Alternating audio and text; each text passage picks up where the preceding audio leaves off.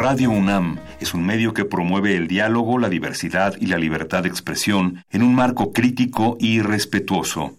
Los comentarios expresados a lo largo de su programación reflejan la opinión de quien los emite, mas no de la radiodifusora.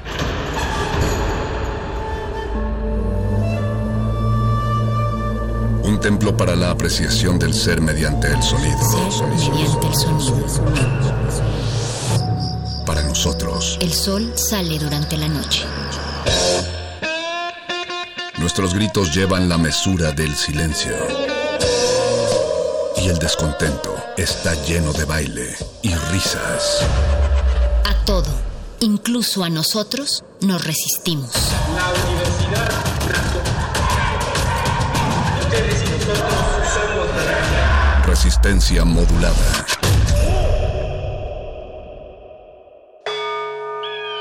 Todos somos máquinas perfectas, antenas, dispositivos inteligentes. Somos la comunidad más grande de la historia. Somos la comunidad más grande de la historia. La tecnología es abrumadora. Aquí puedes usarla a tu favor. Resistor. Resistor.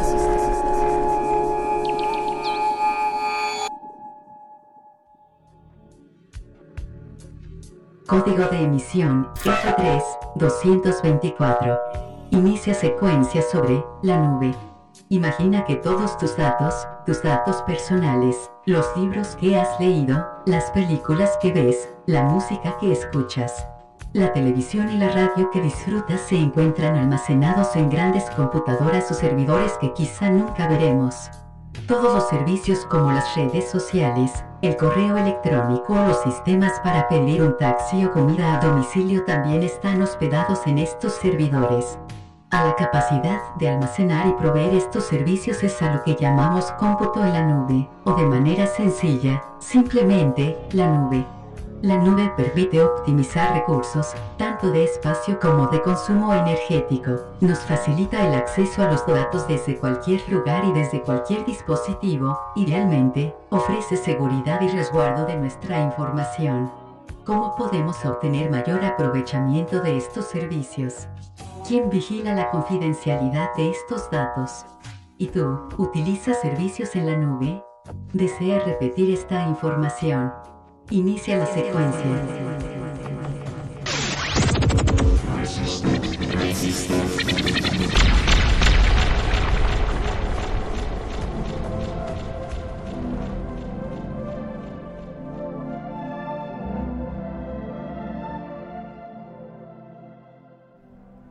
Muy buenas noches, tardes, noches aquí en el, en el Valle de la Ciudad de México. Estamos transmitiendo en vivo. Quizá nos estés escuchando en frecuencia modulada en tu radio en el 96.1 de FM o tal vez nos estás escuchando en alguno de nuestros sitios web en www.resistenciamodulada.com o www.radio.unam.mx. También puedes, puedes sintonizarnos y seguirnos en nuestras redes sociales, arroba R modulada en Twitter y en Facebook Resistencia Modulada. Esto es, desde luego, Resistencia Modulada. Le damos la bienvenida a todos los radioescuchas que nos hacen el favor de sintonizarnos, de ser fieles a la causa y a esta resistencia. Y desde luego, esta, este jueves toca el turno a Resistor, su sección de ciencia y tecnología favorita. Y esta noche, como, como muchas, en muchas ocasiones de Resistor, vamos a hablar de algo, algo, alguna de esas cosas intangibles que son como una idea, así como la radio, por ejemplo, pues la radio, la radio no son solo los micrófonos o las bocinas con las que nos estás escuchando, o los streamings por internet, o los conductores o los operadores. La radio es todo eso, todo eso y más los contenidos que, la conforman. Así otras cosas se me ocurren, por ejemplo, como el internet. Esto, esto del que todos hablamos y no todos entendemos del todo cómo funciona, que si te mandé algo por internet, que si descarga lo de internet y todas esas cosas. O se me ocurre también como el amor, que tampoco nadie sabe qué es, pero, pero se habla... Radio UNAM es un medio que promueve el diálogo, la diversidad y la libertad de expresión en un marco crítico y respetuoso. Los comentarios expresados a lo largo de su programación reflejan la opinión de quien los emite, mas no de la radiodifusora.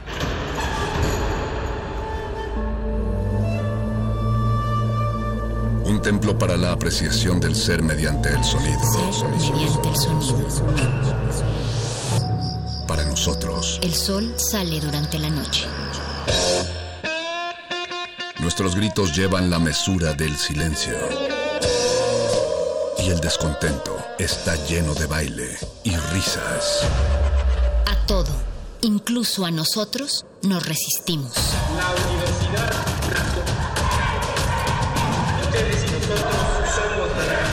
Resistencia modulada.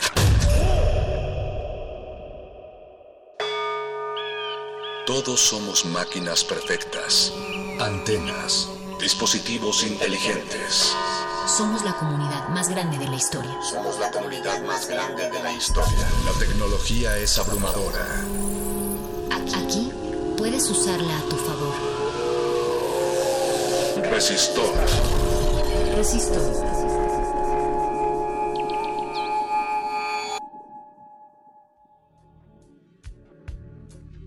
Código de emisión F3-224. Inicia secuencia sobre la nube. Imagina que todos tus datos, tus datos personales, los libros que has leído, las películas que ves, la música que escuchas, la televisión y la radio que disfrutas se encuentran almacenados en grandes computadoras o servidores que quizá nunca veremos. Todos los servicios como las redes sociales, el correo electrónico o los sistemas para pedir un taxi o comida a domicilio también están hospedados en estos servidores. A la capacidad de almacenar y proveer estos servicios es a lo que llamamos cómputo en la nube, o de manera sencilla, simplemente, la nube. La nube permite optimizar recursos, tanto de espacio como de consumo energético. Nos facilita el acceso a los datos desde cualquier lugar y desde cualquier dispositivo. Idealmente, ofrece seguridad y resguardo de nuestra información. ¿Cómo podemos obtener mayor aprovechamiento de estos servicios? ¿Quién vigila la confidencialidad de estos datos? ¿Y tú, utilizas servicios en la nube? ¿Desea repetir esta información?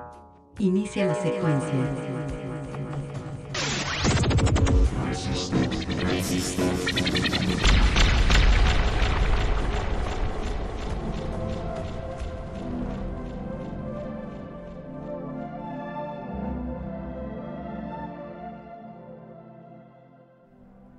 Muy buenas noches, tardes, noches aquí en el, en el Valle de la Ciudad de México. Estamos transmitiendo en vivo. Quizá nos estés escuchando en frecuencia modulada en tu radio en el 96.1 de FM o tal vez nos estás escuchando en alguno de nuestros sitios web en www.resistenciamodulada.com o www.radio.unam.mx. También puedes, puedes sintonizarnos y seguirnos en nuestras redes sociales arroba R modulada en Twitter y en Facebook Resistencia Modulada. Esto es, desde luego, Resistencia Modulada. Le damos la bienvenida a todos los radioescuchas que nos hacen el favor de sintonizarnos, de ser fieles a la causa y a esta resistencia.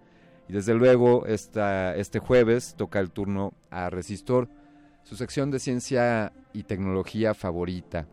Y esta noche, como, como muchas, en muchas ocasiones de Resistor, vamos a hablar de algo algo, alguna de esas cosas intangibles que son como una idea, así como la radio, por ejemplo, pues la radio, la radio no son solo los micrófonos o las bocinas con las que nos estás escuchando, o los streamings por internet, o los conductores o los operadores. La radio es todo eso, todo eso y más, los contenidos que, la conforman. Así otras cosas se me ocurren, por ejemplo, como el internet.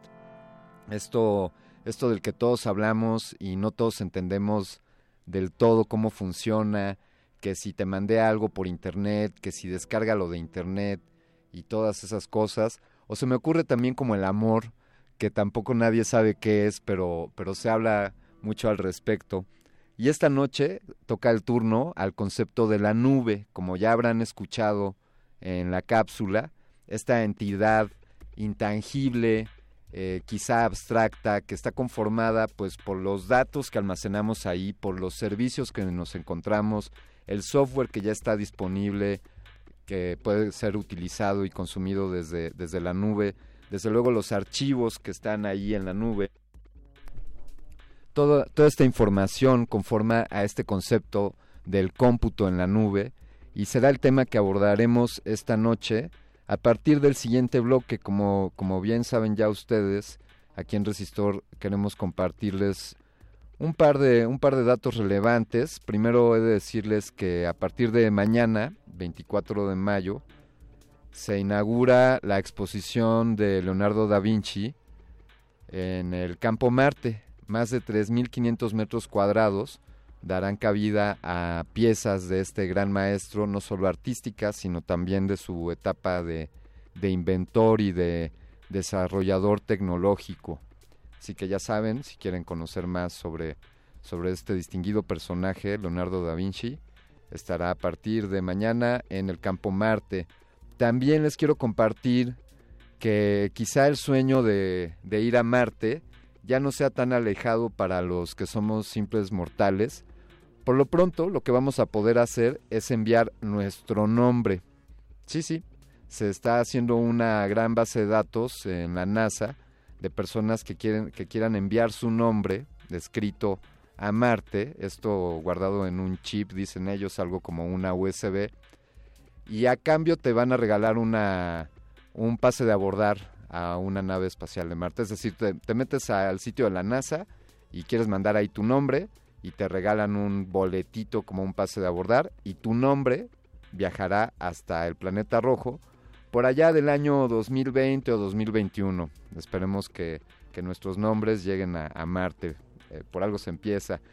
Y también compartirles que, se, que dio inicio el día de ayer eh, el evento El Aleph, este organizado por esta Universidad Nacional Autónoma de México.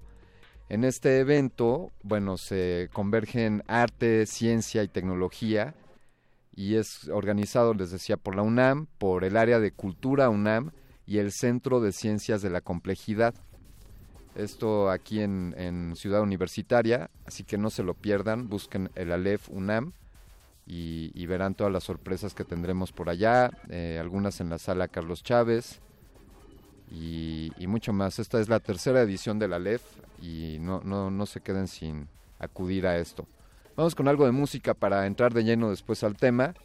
Esto, esto fue compuesto por allá de 1965 y lo vas a escuchar en mono porque en ese entonces, o al menos ese disco, fue grabado en mono. Está diseñado para que en las dos bocinas de tus dos orejitas se escuche idéntico.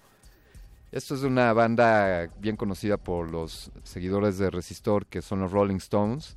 Y esto se llama Get Off, Get Off of My Cloud.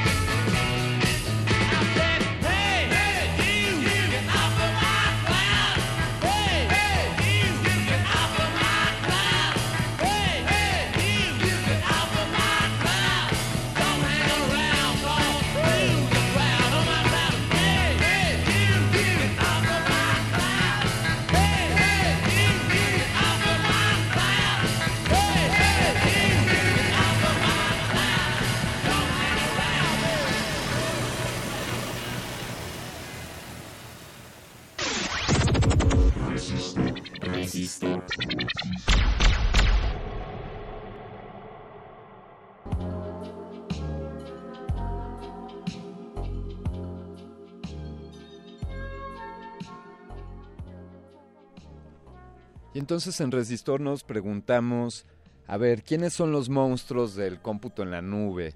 Y desde luego ustedes podrán mencionarnos, los invitamos a compartir sus ideas en arroba Rmodulada. Aquí nos preguntamos quiénes son los monstruos más grandotes de la nube.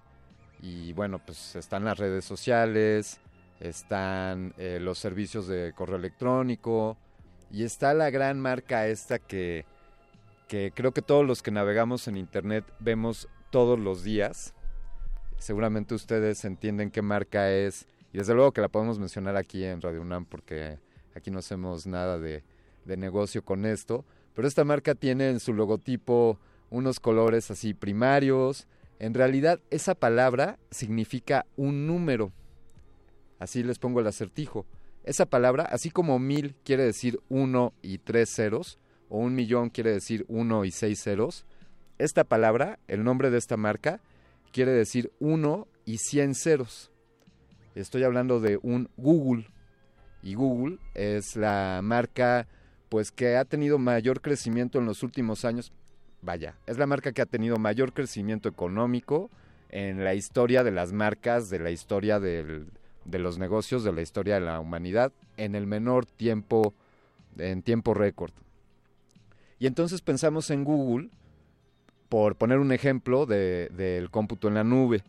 Y muchos de ustedes quizá tengan almacenados ahí algo de su información, quizá estén utilizando servicios como Google Drive o el ya bien conocido Gmail, que ya anda cumpliendo 10 años, me parece que hace poquito cumplió 10 años Gmail.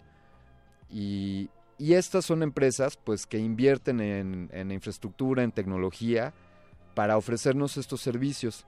Y luego nos preguntaremos a cambio de qué.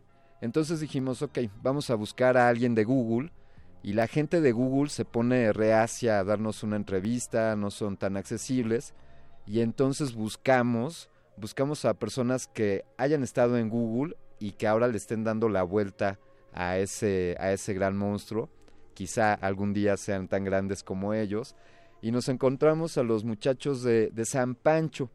Ya nos platicarán más adelante qué es San Pancho, pero por lo pronto vamos a presentarlos tenemos aquí a un Google Partner certificado, él es emprendedor mexicano, que fue parte del equipo de Waze Ad Ops. Nosotros en algún momento entrevistamos a gente de Waze, esta, esta gran empresa que hace inteligencia artificial y eh, Big Data y, temas de estos.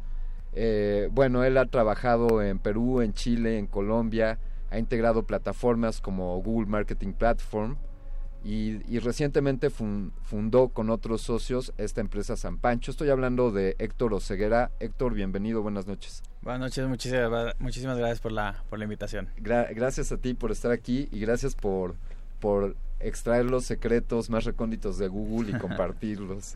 eh, que además ya hablaremos de que en realidad no deberían de ser secretos y que quizás están ahí en ¿no? Lo que es secreto es llegar a ellos, tal vez, ¿no? La mayoría de las veces es correcto. Sí, sí. Y también quiero darle la bienvenida. Él, él, bueno, es parte de un programa de Google Developers Experts. Es ingeniero en software y, bueno, eh, trabaja lenguajes como, desde luego, tecnologías web, Angular, eh, Identity, ese no lo conocía. Ha trabajado en proyectos en México y en Estados Unidos, haciendo e-commerce, y creado herramientas para empresas de aeronáutica, de biotecnología. Y queremos darle la bienvenida a Josué, Josué Gutiérrez. ¿Cómo estás, Josué? Hola, muy bien. Buenas noches. Buenas noches. Encantado de estar acá. Muchas gracias. Es un gusto para nosotros. ¿Quién puede decirme, eh, empecemos por el principio, cómo le explico a mi, a mi abuelita qué es el cómputo en la nube? ¿Quién se avienta? Pues, va. Eh, la nube es este concepto. Eh, la analogía es algo que viene de la naturaleza. Sí. Eh, si te das cuenta, la nube es un conjunto de gotas, es algo físico, que a la distancia parece ser un objeto sólido. Es decir, se ve como algo único, pero que a su vez está conformado por pequeñas partículas. Lo mismo pasa con el cómputo en la nube. Son muchas computadoras unidas que parecen ser una, una sola. Todas comparten la misma infraestructura, diferentes eh, discos duros, pero cuando tú lo usas parece que estás usando una supercomputadora y es accesible desde cualquier parte. Eh, es decir, yo puedo estar aquí en México, puedo subir un archivo y ese archivo puede estar guardado en Estados Unidos o en Argentina o en Europa, pero para un usuario final eso no tiene eh, nada fuera del otro mundo. Eh, lo ve como algo único, nada más. Ajá, está en mi drive, ¿no? Exacto, está en mi drive. Ajá. Yo realmente no sé en qué parte del mundo exista, porque esas computadoras unidas parecen que son una sola. Y ese es el concepto de la nube, viene de esa analogía de explicar que las nubes están formadas por gotas y la nube es eso, es una, un servicio Sí. formado por muchas computadoras trabajando todas al mismo tiempo. Oye, Héctor, ¿y cómo, eh, cuál es el beneficio de, de estas, o sea, por qué estas empresas invierten en toda esta gran infraestructura de servidores y, y de conectividad para, pues para darnos, o sea, el Google Drive de 15 gigas no me cuesta nada? ¿O Pues sí? no te cuesta nada. Hay un trade-off que podemos hablar más adelante de- del tema. Em, pero lo empezaron a invertir porque la gente empezó a usar más la tecnología, empezó a ver los celulares que es algo que todo el mundo utiliza, ya nadie puede. Se te olvidan las llaves del coche o de la casa, pero no se te olvida el celular. Sí. Y empezó a crecer esa necesidad de tener una infraestructura robusta para poder atender todos estos servicios y que estuvieran vivos, vamos a decirlo. Entonces empezó a salir esa necesidad, las empresas como Google y otros competidores, eh, seguro los conocen, uno es un e-commerce muy grande, eh, otro tiene un sistema operativo muy famoso, Sí. entonces, pues empezaron a invertir en esta, en esta parte y al final tienen la infraestructura, empezaron a hacer ese servicio de cloud para ofrecerlo hacia todos sus usuarios. ¿Cómo se puede medir? ¿Podríamos medir el servicio de, de nube que ofrece una u otra marca en terabytes, en yottabytes o en capacidad de procesamiento? ¿Existe algún, no sé, Eh, sí, De las métricas, eh, digamos las más interesantes, la red más grande eh, Sí. la tiene Google. O sea, tiene el cableado en kilómetros, casi llega a la luna, de cable físico alrededor del mundo. Digamos que es la más grande por eso. Eh, por eso tenemos esa capacidad de accesibilidad. Como dijo Héctor, eh, todos tenemos el celular a la mano, todos viajamos, todos estamos en muchos lados y queremos esa inmediatez de tener los archivos, la música, eh, los torreos. Esa es una de las grandes necesidades que cubre la, la, nube. Eh, ahorita la estación, ¿no? La podemos estar escuchando en internet, en nuestro celular, en el carro, en donde sea, porque ya tenemos esa capacidad. Entonces, eh, de todo el resto, todos tienen lo mismo físicamente, un montón de discos duros, redes, cuarteles gigantes llenos de computadoras, pero que un, un diferenciable grande es esa cantidad de red de cableado que hay alrededor del mundo, que Google tiene la red más grande ahorita. Eh, Eso, eso es sabido, pues. Sí, eso es medido, o sea, sí tienen una cantidad de metros. Ajá. Eh, no la tengo ahorita, digamos, No sé en la si- mano, pero físicamente sí tienen mucho más que cualquiera de los otros competidores. Ah, me quedé con, eh, mencionaste Héctor, la- bueno, no los mencionaste, estos otros dos, Amazon Web Services supongo que es una de las otras. Correcto. ¿Y cuál sería la...? Azure de Microsoft Ok, es esos son los tres competidores que están Los grandes. los, los que están buscando el mercado de, de la nube que están invirtiendo miles de millones en esa parte. y para esto, estos servicios eh, de, de nube o de cloud computing, ¿están, están enfocados solamente a, a individuos así como nosotros o hay distintos niveles de servicio para distintos tamaños de, de corporaciones? Hay, hay muchísimos servicios, o sea, te puedo decir que hasta, bueno, toda- obviamente toda la infraestructura de Google, vamos a decir Gmail, YouTube, todo eso, obviamente está montado en esas plataformas, pero imagínate un Snapchat. Sí, Un Snapchat también está montado en cloud, un Spotify. Todos ellos necesitan esa infraestructura lo suficientemente robusta para soportar a 150 millones de usuarios usando su aplicación al mismo tiempo, vamos a suponer, o Sí. por lo menos una vez al día. sí. Está, va desde esa robustez hasta un equipo en una empresa pequeña que quiere empezar a hacer análisis de información, que quiere empezar a automatizar procesos. Entonces te da esos niveles de, escalabilidad y flexibilidad en cuanto a disposición de, de sistemas y precios también. ¿Saben ustedes? No, no sé si quepa aquí la pregunta, pero ¿hay cómputo cuántico aquí? O sea, estos, estos monstruos estarán ya invirtiendo. Sé que IBM ya está... En algún punto trabajando. IBM eh, invirtió. Sí. Eh, hay mucha inversión en, en cuántico porque un poco de contexto, los microchips se hacen cada vez más pequeños Sí. Y está una famosa ley del inventor de los chips que va a llegar a un punto en que ya no se pueden hacer más pequeños. Y de ahí viene la inversión hacia las computadoras cuánticas porque es la siguiente opción para hacer que las computadoras sean más rápidas.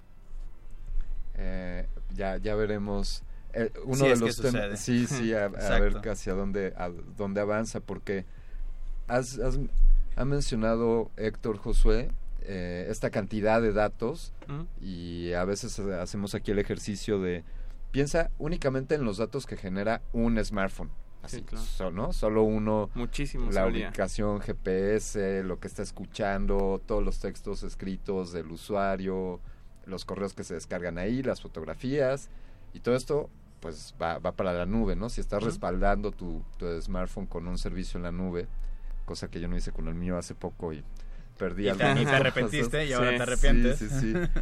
Adiós información. Eh, y, y eso es un usuario. Y ahora eh, Héctor nos decía de, pues imagina millones de usuarios y la capacidad para procesar esa cantidad. O sea, soy, soy la nube de Google y me pide un usuario en un lugar del planeta una fotografía, mientras que otro usuario en otro lugar del planeta me está pidiendo una, una canción ¿Mm? Y tengo la capacidad de, de servir, de ofrecer esa, esas demandas, cómo, cómo se dan abasto, qué tipo de computadoras, de qué tamaño, o cómo, manejan esto.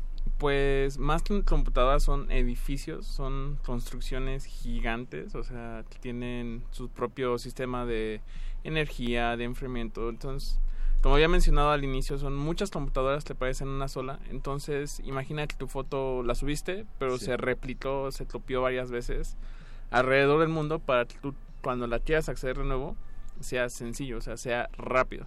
Además de que las conexiones de internet ya son bastante altas, incluso aquí en México con un chip normal Sí, eh, ya tenemos 20 megas de descarga. Eso hace unos años soñábamos y los que platicábamos afuera del aire teníamos 3 megas Sí, hace 15 años.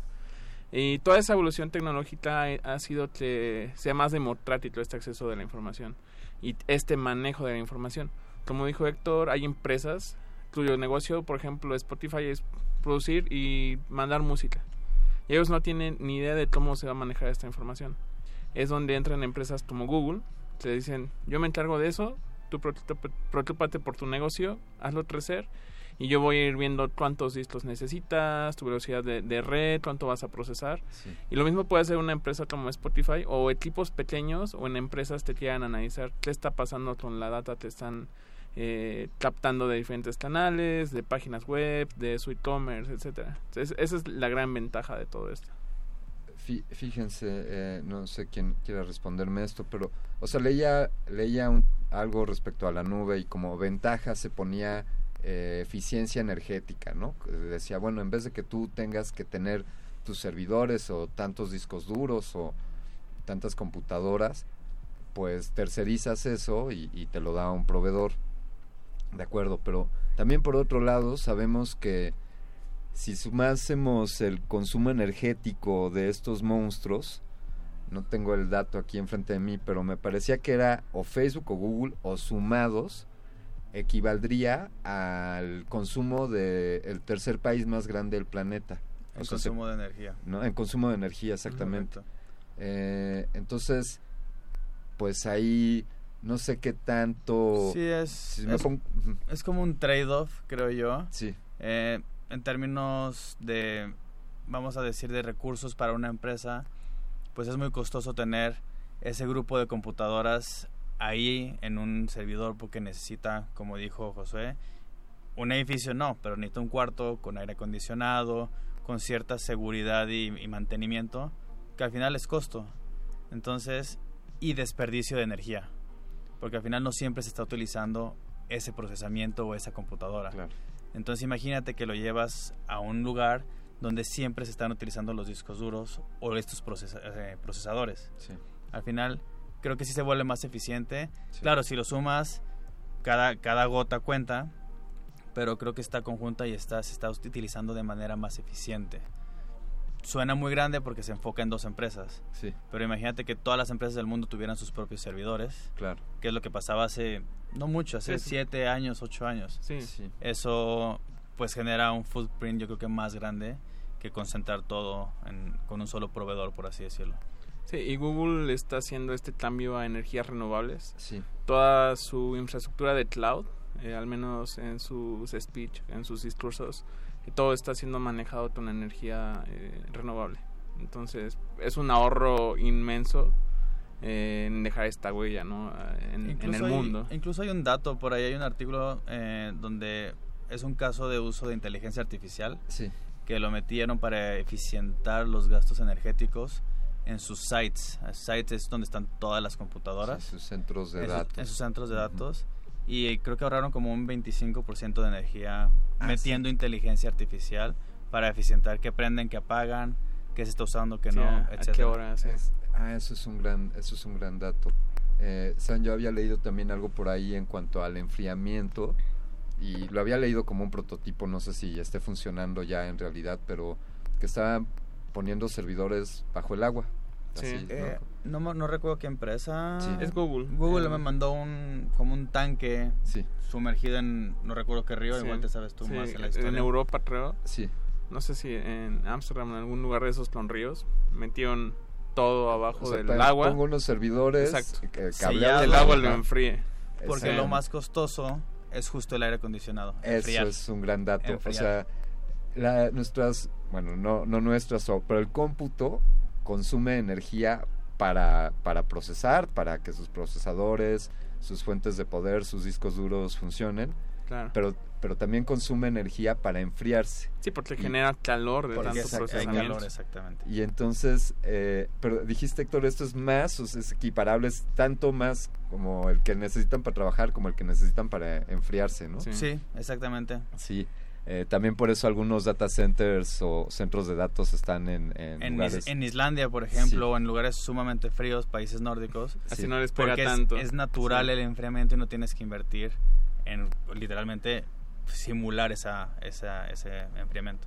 Ahora cada, cada correo electrónico que tengo guardado en mi cuenta de Gmail o de cualquier servicio de correo, o sea, olvidemos que solamente Google da nubes, sino... sino Mm, Sí, ¿no? pues, hay, hay más marcas. Exactamente. Eh, cada, cada dato que tengo almacenado está consumiendo energía. mm, ¿no? El, el que se almacene y el que esté disponible para su consumo implica un consumo energético.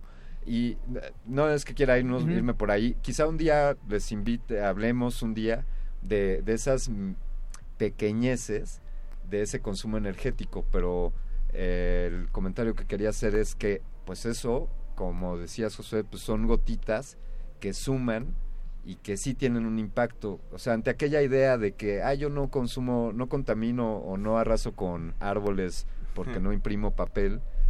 eh, Pero pues, tienes tus gigas almacenados en algún disco. Exactamente, ¿no? Entonces Exacto. también ahí hay un, un cierto impacto en, en el ambiente y en, Sí, en la totalmente. deforestación. Totalmente. ¿Para, ¿Para dónde va para dónde va la nube? Eh, Más adelante me, gustaría que platicáramos cómo, cómo es la transición de las empresas e incluso de los individuos a utilizar la nube, pero díganme ahora cómo, en- ya en su experiencia y en el panorama que tienen ante ustedes, ¿para dónde va la nube? Eh, ¿Desaparecerá completamente el disco duro de mi computadora? Eh, de hecho, ya hay computadoras que son así. ¿Cuál- ¿Cuáles son los alcances? ¿Qué va a pasar con la nube? Pues yo, eh, bueno, eh, esa sí. es la, la, la visión que tenemos. La nube se conecta con todo este tema de la famosa transformación digital.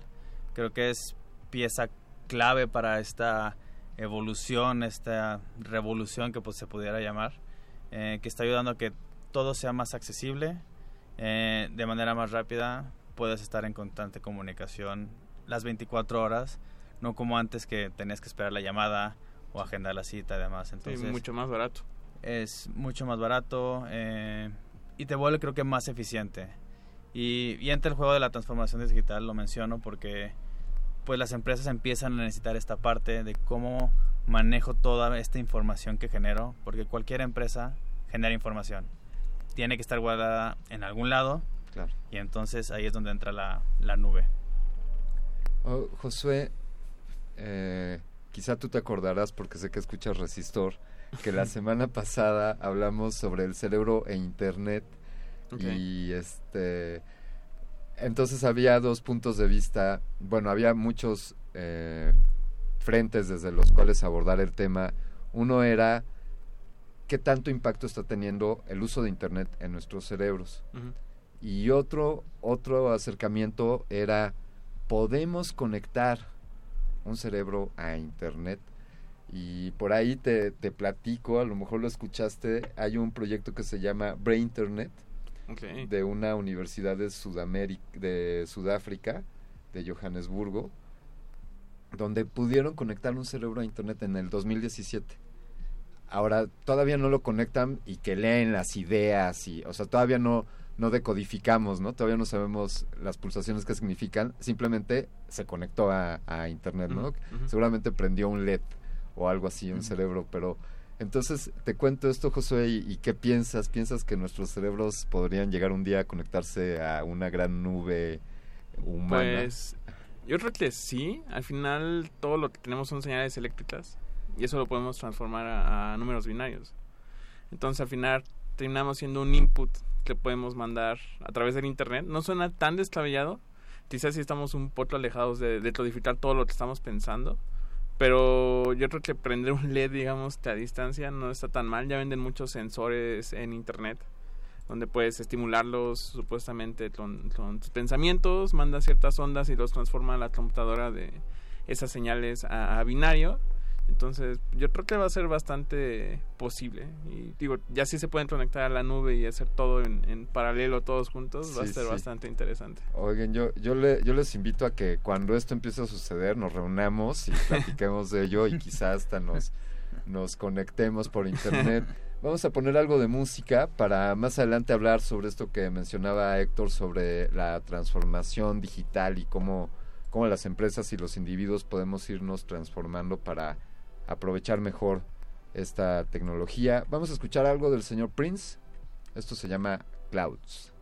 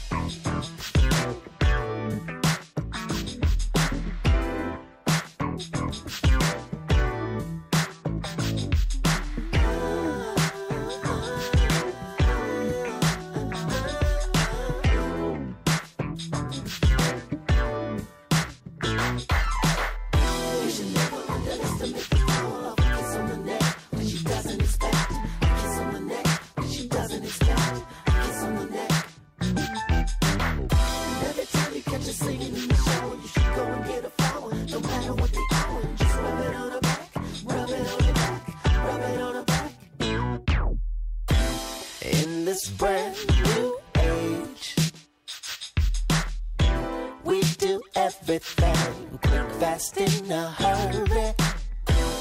All of our lives are stage. Everybody stars, reality so blurry. If you scream out loud, the top of your voice wouldn't be higher than the crowd. No, tattoo-less and proud. Yeah, getting high on something that doesn't require clouds. No. We don't need no clouds, no. You should never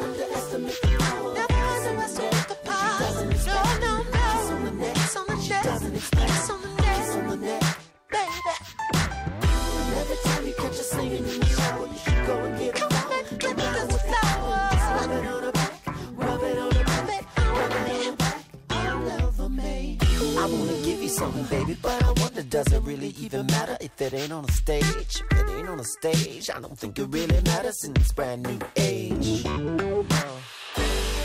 When life's a stage in this brand new age, How do we engage?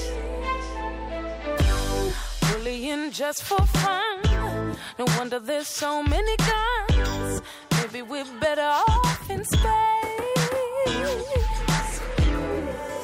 Mr. Nelson, Mr. Nelson, can you hear my voice? Sir, we know you're a little bit groggy, and you're probably going to find it hard to speak. But don't try to talk or process too much now. We just want to let you know that the medication you were given has put you in suspended animation for quite some time. Well, in fact, about 45 years. But where you are now place that does not require time. That being said, you are completely safe. And we're here to help you. To help you. You should never underestimate the power of a kiss on the neck when she doesn't expect. A kiss on the neck when she doesn't expect. A kiss on the neck. It's in the power to love you. It's in my power to love you. It's in my power to love you.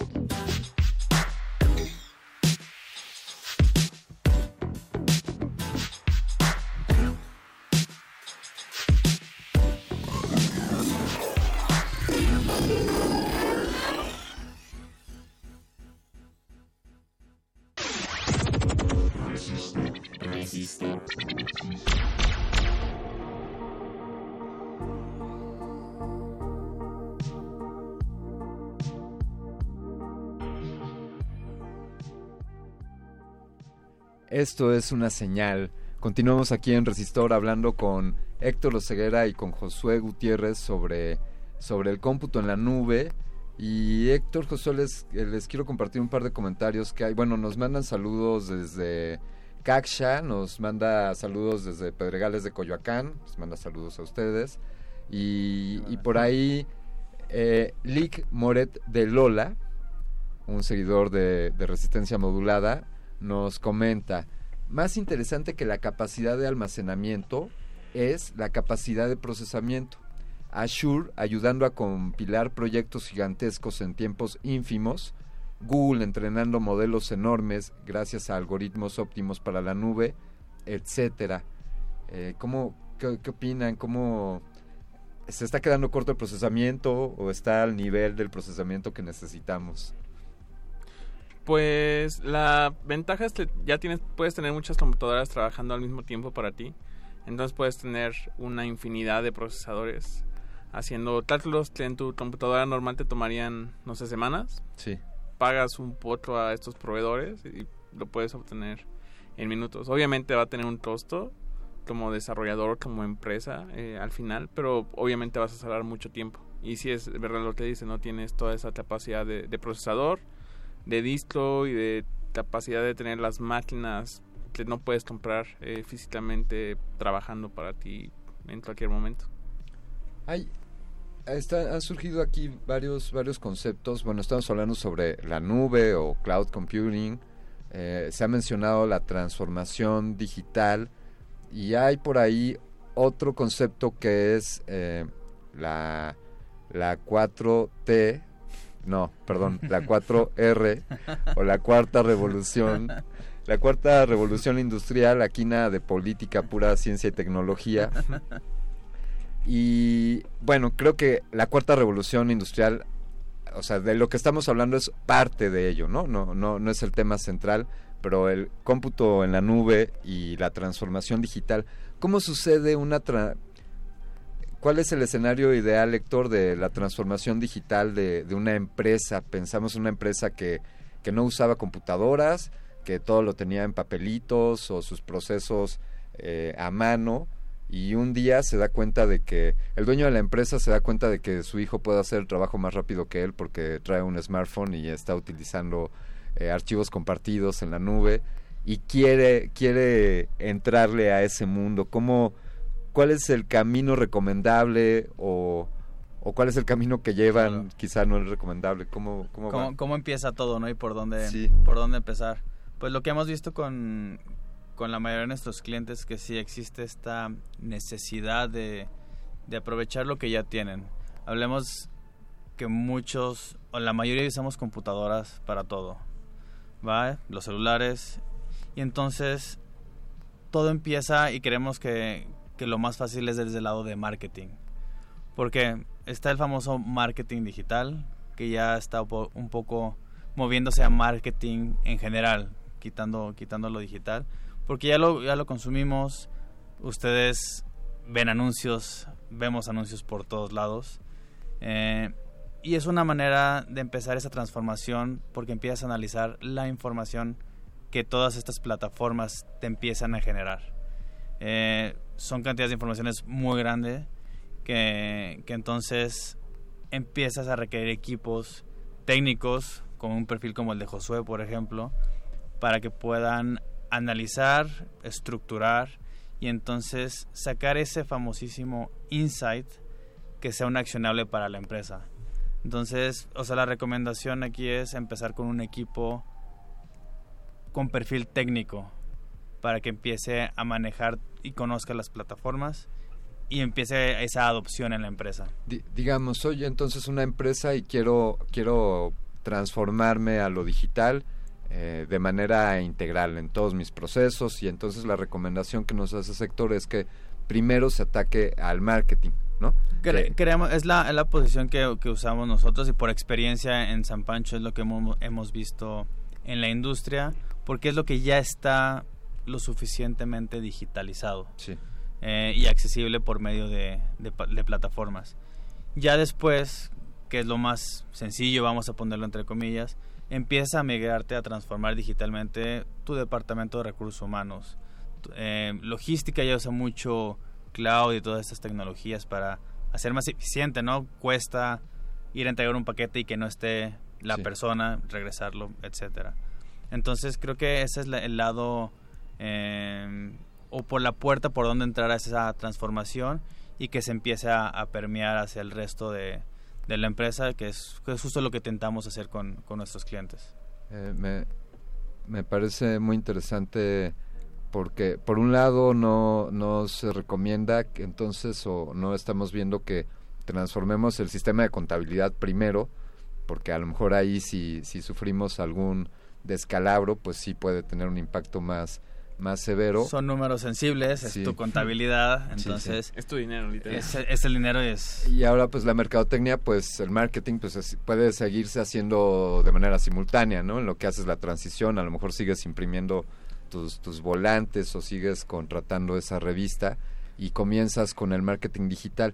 Y nos decía Héctor Josué que, que un equipo, pero a ver, yo, esto supongo tendrá una relación con el tamaño de la empresa, de si yo designo un equipo dentro de mi empresa para que se dedique a esto, si asigno a una persona o si me acerco a una agencia para que me empiece a asesorar en el, en el campo del marketing digital. ¿Qué, qué nos dices ahí, Josué? Sí, eh, la experiencia que tenemos acá en San Pancho es esa, ¿no? De tener ese team service, esas personas trabajando eh, en equipo contigo, eh, dando a entender y enseñándote cómo funcionan ciertas cosas. Y bien decía Héctor, necesitas también perfiles técnicos, porque ya no nada más vas a manejar 10 datos o 100 datos, vas a captar millones de datos de los cuales quieres obtener algo con lo que trabajar. Entonces, tener este tipo de, consultoría al inicio es muy bueno porque necesitas alguien que te guíe, que ya tenga la experiencia suficiente con este manejo de información y te diga, mira, este es el camino, ya lo hemos probado muchas veces, te vamos a ahorrar un montón de tiempo porque lo puedes hacer por ti mismo, pero vas a tropezar, vas a fallar y van a pasar varios años hasta que ya tengas algo que te dé valor como negocio. Entonces, seguir este tipo de patrones, de tener eh, una consultoría o alguien que te vaya guiando siempre es lo ideal en cualquier tipo de negocio, ¿no? Ya sea grande o, o pequeño en un inicio. Qui- quizá hasta podría, eh, esta, esta no es pregunta, pero, pero si, si tienen el dato, quizá hasta exista una, una medida de, de esto que acabas de decir, José, de, de qué tanto, qué costo tiene que contrates los servicios de una agencia especializada con los técnicos que tienen todo este conocimiento y que te ayudarán a, a llevar una campaña de marketing digital de manera más ágil y, y el retorno de inversión que tendrás gracias a esto contra versus el que capacito a una persona, la entreno, el tiempo que se va a, tra- a tardar en, en aprender, Claro, el dinero y, que... y desde preguntas más básicas como a quién contrato, ¿no? Sí. A veces hay empresas, pues yo en negocio es, no sé, vender eh, autos, se quieren volver digitales y dicen, ok, y ahora tú contrato un programador, ¿no? Entonces, eh, o otro tipo de perfil, algún marketero digital o alguien que sepa de la nube, son preguntas que ellos de un inicio no saben cómo contestar. Entonces pueden contratar a la persona equivocada y estar es haciendo un trabajo erróneo. Eso, Exacto. totalmente. Claro. Y creo que, o sea, creo que el ahorro es el tiempo.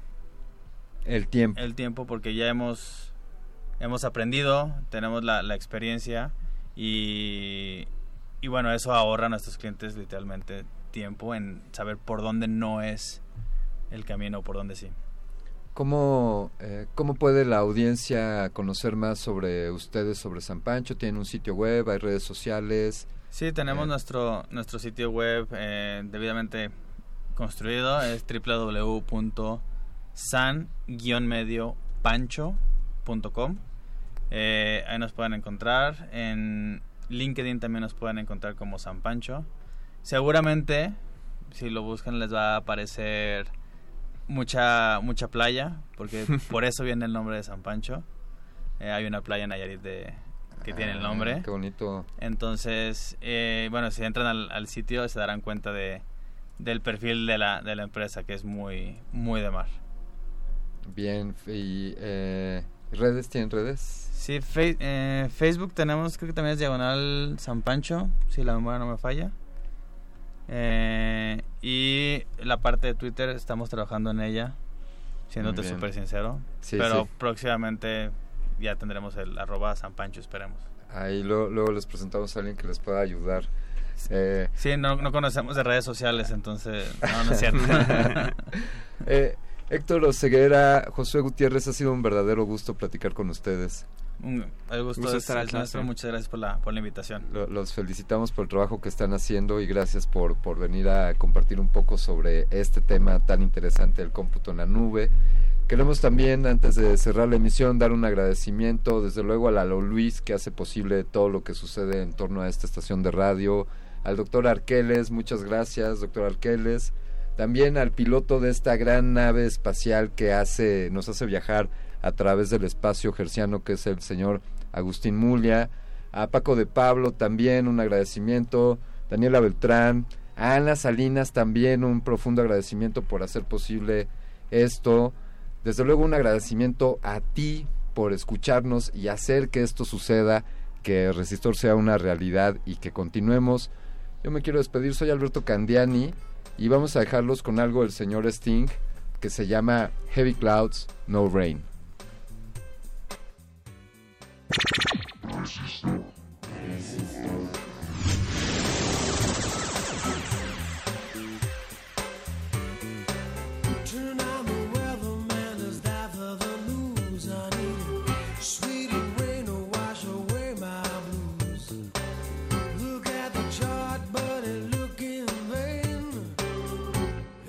Cloud, but no rain.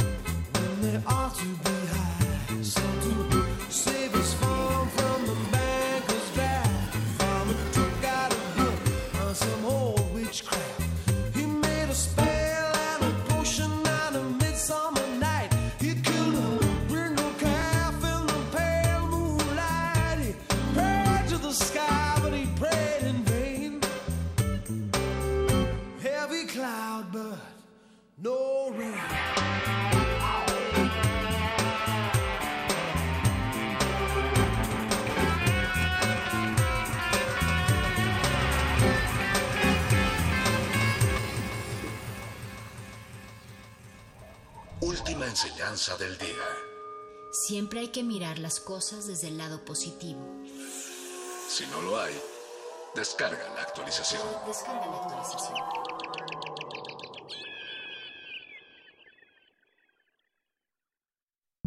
Resistencia modulada. Escuchas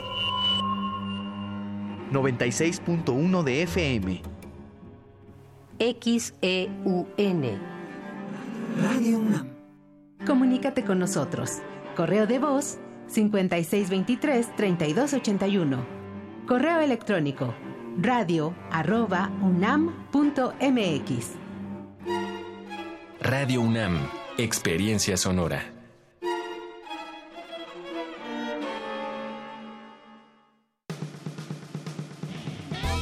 Prisma RU cumple tres años. Te invitamos a festejarlo con nosotros el próximo jueves 30 de mayo, de 1 a 3 de la tarde. Conoce cómo hacemos el programa en vivo, en esta ocasión desde la sala Julián Carrillo, Adolfo Prieto, 133, en la Colonia del Valle. Habrá libros y sorpresas. Grupo invitado, La Ricachona. No faltes, Prisma RU te invita. 30 de mayo. Tres años. Relatamos al mundo. Un asmático del alma. Mala hierba yo soy. Los incendios forestales acaban con la vegetación y contaminan el aire. Además, provocan la muerte de muchas especies animales y la migración de otras. Si ves un incendio forestal, repórtalo al 911 o al 01800 4623 6346. Prevenirlo es más fácil que combatirlo. Sistema Nacional de Protección Civil. Secretaría de Seguridad y Protección Ciudadana.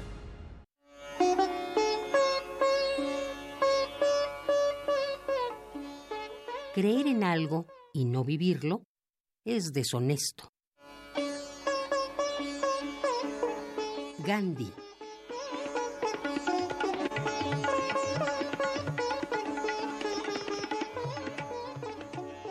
Radio UNAM. Experiencia sonora.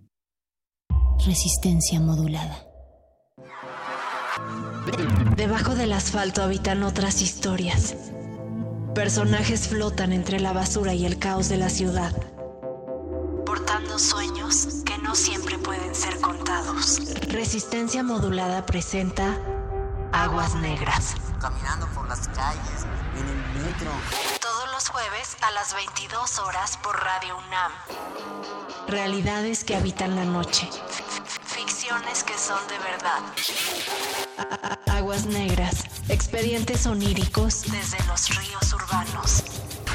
Nada más parece un momento extraordinario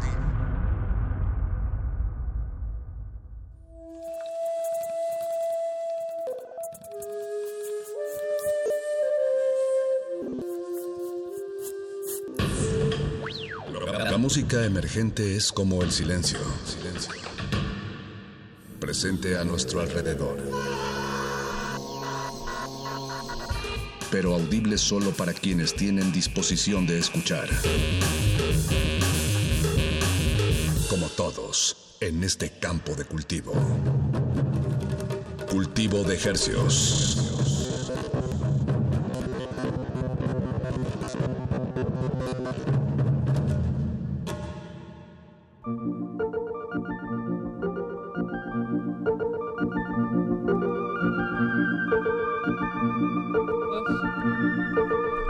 Organismos audiosensibles inmersos en las ondas hercianas, sean bienvenidos a otra peligrosa emisión de Cultivo de Hercios. Cultivo de ejercicios. El invernadero musical de resistencia modulada que se atomiza y transmite todos los lunes y jueves a las 9 de la noche en compañía de ustedes y de música recién hecha que hacemos llegar hasta sus oídos. Por la frecuencia de Radio UNAM 96.1 FM. Y llegando al Valle entero de México y al cerebro de Alberto Candiani a través de esta frecuencia, 96.1 de FM, y a la aldea global eh, a través de, de nuestro sitio en línea www.resistenciamodulada.com, que también está conectado directamente al cerebro de Alberto Candiani. Así es, así es. Como, como todas las páginas de, de la UNAM. Y no, ¿qué de la UNAM? De, si supieras de cuántas universidades. Es verdad, es verdad. Así es. Y bueno, nos despedimos de Daniela Beltrán, de Alberto Candiani y del doctor Arqueles, los resistores de, de esta noche que abandonan ya la, la cabina. Y nosotros, Eduardo Luis, pues esta, esta noche aquí en Cultivo de Ejercios, eh, lo habrán notado, Apache Raspi no está aquí en cabina con nosotros. No, no se encuentra acá, pero, pero está en misión. Eso es importante, está en misión y, y nunca nos abandona. Ese- así es, Tu- tuvo una muy buena razón para no estar aquí con nosotros. Y de hecho nosotros tenemos una muy buena razón para no tener invitados presenciales esta noche. Eh, nada más va- falta, pues solo tendríamos que asomarnos afuera, respirar profundo y, darnos cuenta de que nadie tiene ganas de dejar su, su casa esta tarde para acompañarnos en cultivo de ejercicios. Entonces decidimos revisar la agenda y re- realizar un par de, llamadas esta noche. Sí, así es. eh, el día de hoy, bueno, ya empezaron, están empezando las lluvias y entonces las lluvias son un poco complicadas para, para transitar en la ciudad, para moverse. Y, y yo tengo un aparato acá que, que, que descubrí, saqué de, saqué de mi casa que tenía hace años allí guardado. Y creo que hoy vamos a hacer llamadas telefónicas, amigo. Sí, me, me parece muy bien. Vamos a revisar la agenda. Así es, así es. Pero Eh, vamos a, a ver todos los números, no solo vamos a picar el verde hasta abajo. No, es que este aparato está- es, es- es complicado. Entonces creo que sí tiene que ser como... Vamos, vamos a, a- a probar, mira, mira cómo suena. Tal cual, ¿eh? Suena- Sí, sí, no, eh, tiene, Pero ya que no le des- ya deja de darle vuelta. Per- perdón, perdón, perdón. yo Estoy estoy, estoy- marcando a Venezuela. Muy bien, amigo. Pues, pues sí, esta noche Cultivo de Ejercicios también hace un servicio a la comunidad y los invita a los eventos de, eh, que están llevándose a cabo este fin de semana en la ciudad o para fines prácticos en este momento. Eh, Right eh, now, si en vivo y directo. En vivo y en directo, si usted se asoma al foro Bud Light que está ahí en Versalles, en el centro de esta ciudad, podrá ver, encontrarse con de frente a Helado Negro, Uy, el lado negro. el lado negro, el proyecto musical, no el, el, el, El de- estado de la fuerza. el del ringtone. Sí, Exacto, el del ringtone. Y pues es un proyecto muy, pues muy, muy conocido, muy famoso, que, que radica allá en, en Nueva York y ahorita está de visita, pero queremos compartirles una muestra de la banda que le va a abrir en, en cuestión de momentos. Eh, es, es una banda que se llama Ilabamba, eh, liderada por Lucelena Mendoza. Es un proyecto de Portland que acaba de sacar un disco, su primer eh, LP, que se llama Mujer, no, Mujeres, perdón, Mujeres. Mujeres. Y pues es un sonido muy muy fresco que si usted está eh, por ahí caminando en la calle, aunque espero que no, sin- sinceramente, eh, saludos a Pablo Extinto, creo que esta es la hora en la que se está trasladando normalmente. Sí, hay- eh, a veces tiene juntas hasta tarde. pero, pero siempre, siempre busca la manera de encontrarnos. Así es. Bueno, pues eh, Pablo, por ejemplo, dinos qué opinas de este proyecto que se llama Ilabamba, que se está presentando en unos momentos en Versalles. Ahorita les digo bien el número, pero es en el foro Bot Light, en el centro de esta ciudad, Versalles 64. Bueno, no en el centro, en La Juárez. Bueno, sí, en la zona centro.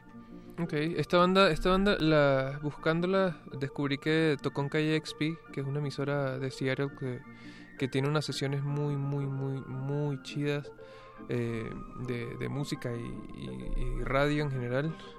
Eh, y yo digo que escuchemos esto, porque aparte tenemos un compañero en una misión en este momento allí con ellos.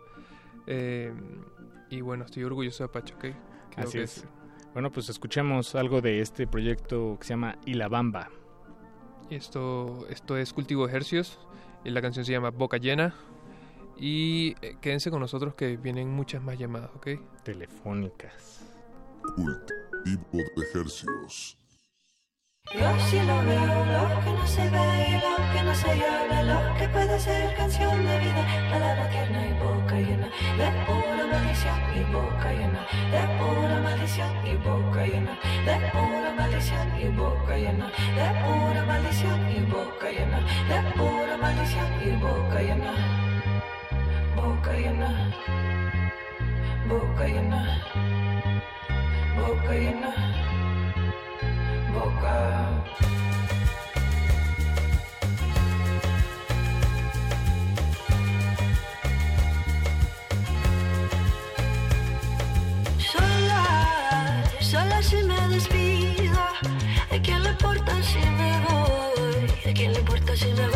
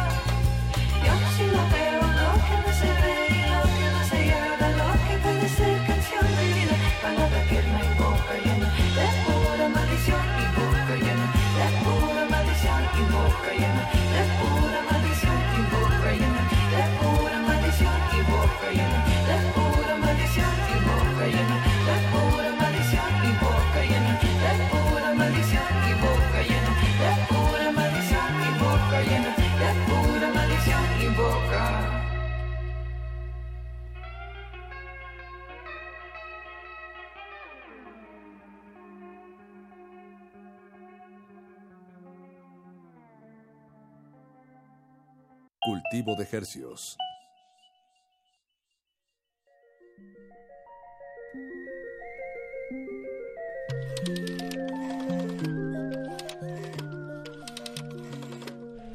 Eh, a ver, eh, lo que escuchamos se llama Boca Llena de la, can- de la banda Y la Bamba.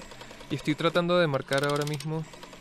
Déjame ver si está Es que es complicado este teléfono. Eh, bueno, es que es un número largo si uno trata de comunicarse hasta Argentina, donde vive, por cierto, Ezequiel Borra.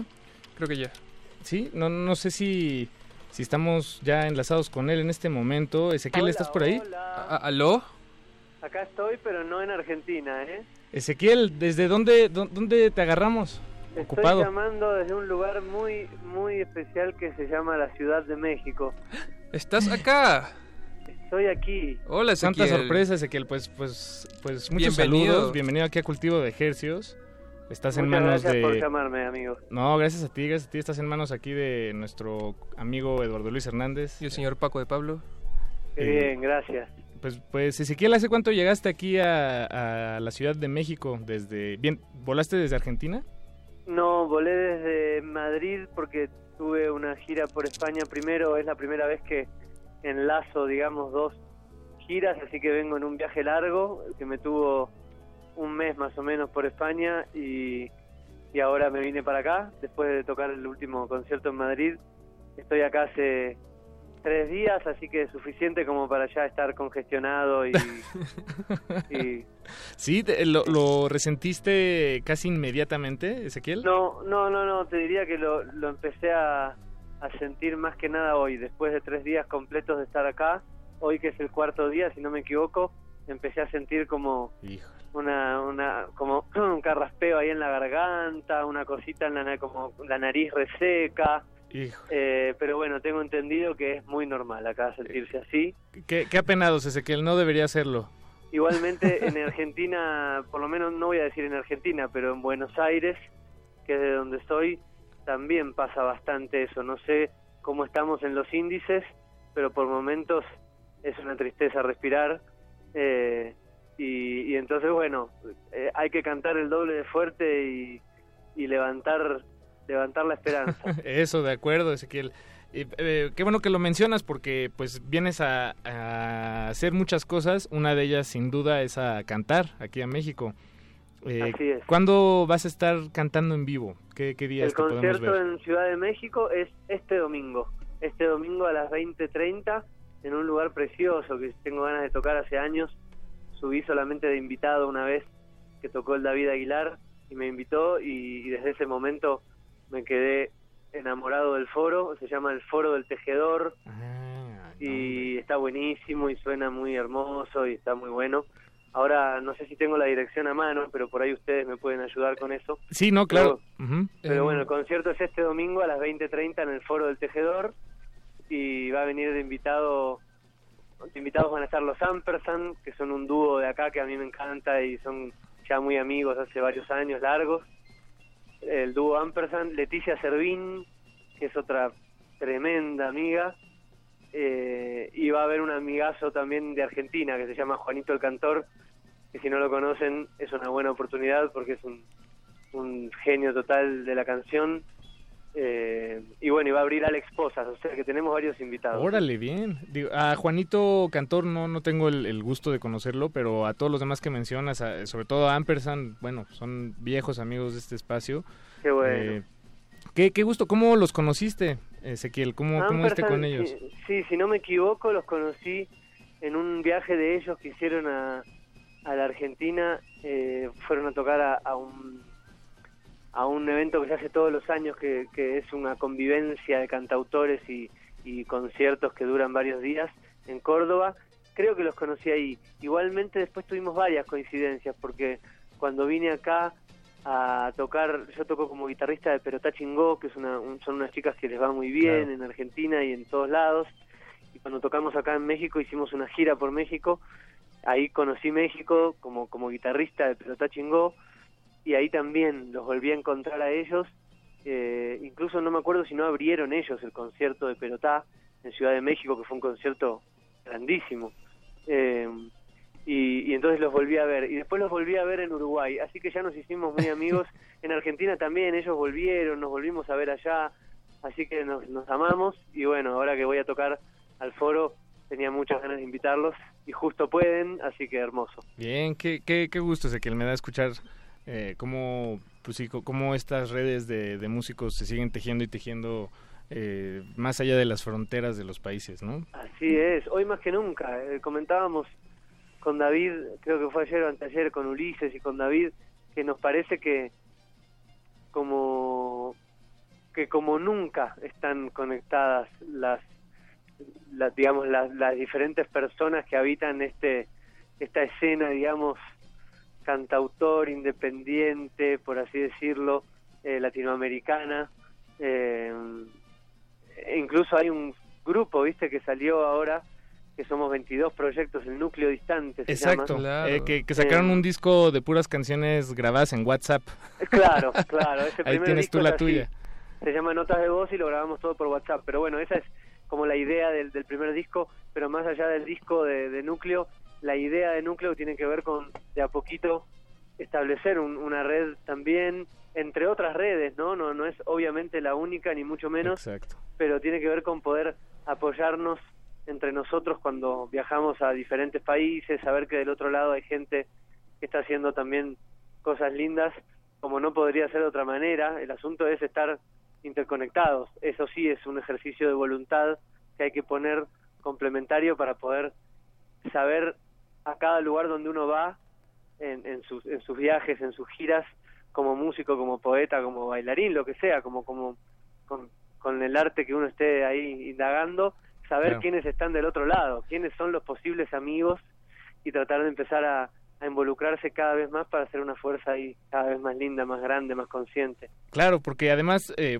eh, en tu caso, por ejemplo, Ezequiel, llegas a México y bueno, tienes, eh, bueno, pu- pues, el, por lo menos hasta donde sabemos el que ya mencionas, ¿no? A- a el David Aguilar.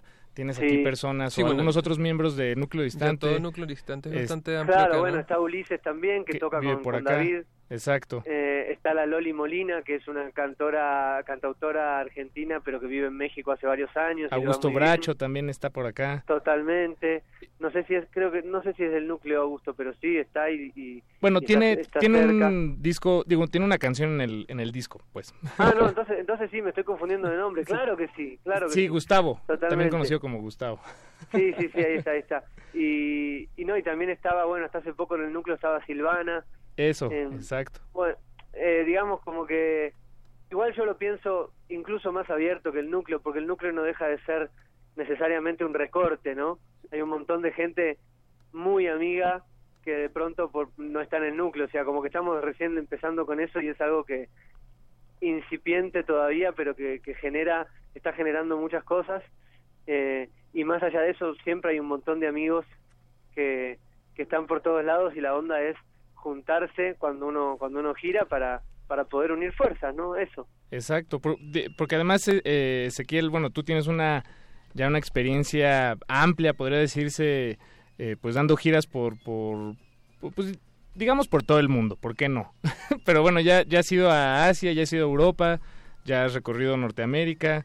eh, Estoy en, estoy en eso, digamos, es, es inagotable y, y hay diferentes tipos de viajes. Entonces hay, algunos viajes que sí son giras y que se pueden capitalizar como gira. Me tocó también hacer algunos viajes como músico de, o sea, en giras, pero no no tocando con mi proyecto, digamos. Y también me tocó hacer algunos viajes eh, que, que vinieron medio de regalo, entonces, eh, como que son viajes pu- de pura aventura, donde terminé tocando, pero que no nacieron como giras, ¿no? Eh, entonces tienen un gustito diferente, pero digamos que de todo eso lo que saco en limpio es que viajar es hermoso, que hay hermanos en todos lados y que es nutritivo para cualquier oficio, para cualquier pasión, para cualquier profesión, con la plata que uno tenga como pueda, lograr dar unas vueltas. Es muy, es muy lindo siempre. Sí, sí, sí. Y además no siempre tienes a alguien que, que, que te reciba del otro lado, ¿no? O cuando llegas, pues, al- en, el, en el punto de desembarque. Digo, me imagino que si llegas a Japón, eh, bueno, pues tendrías que tener unos Ajá. amigos japoneses. Si no, bueno, la llegar a, Japón ya, difícil. llegar a Japón ya sería un hito. Otra vez me encantaría volver a Japón. Cuando fui, la única vez que fui fue tocando para Juana, para Juana Molina, no sé si la conocen. Sí, no, claro. Wow, no sabía Eh, que, que estuviste tocando con ella. Ese, ese dato no me lo ella. pasaron. Sí, fue hace mucho, ¿eh? fue en el 2003. Yo tenía, creo que 22 años. Oye, Y- eh, Ezequiel, pues aprovechando que, que, que ya salió eh, Juana Molina a la conversación, una pregunta rápida. Eh, ¿Podrías decirnos un aprendizaje que te hayas llevado de, de, de tocar con ella?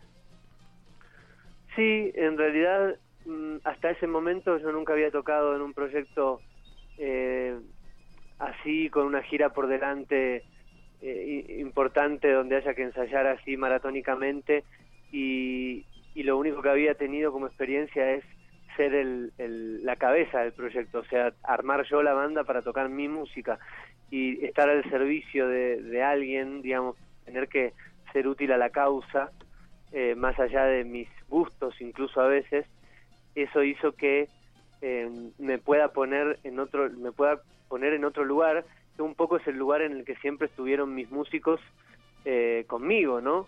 Entonces pude como estar al servicio de alguien que además, en el caso de Juana, es, es un mundo muy específico eh, y con, con unas tabulaciones que hay que entender, una metadata que hay que entrar a Sí. ese mundo para, pa- para poder para poder realmente eh, entrarle a- al, al vocabulario que maneja y a la estética de sonido que le gusta.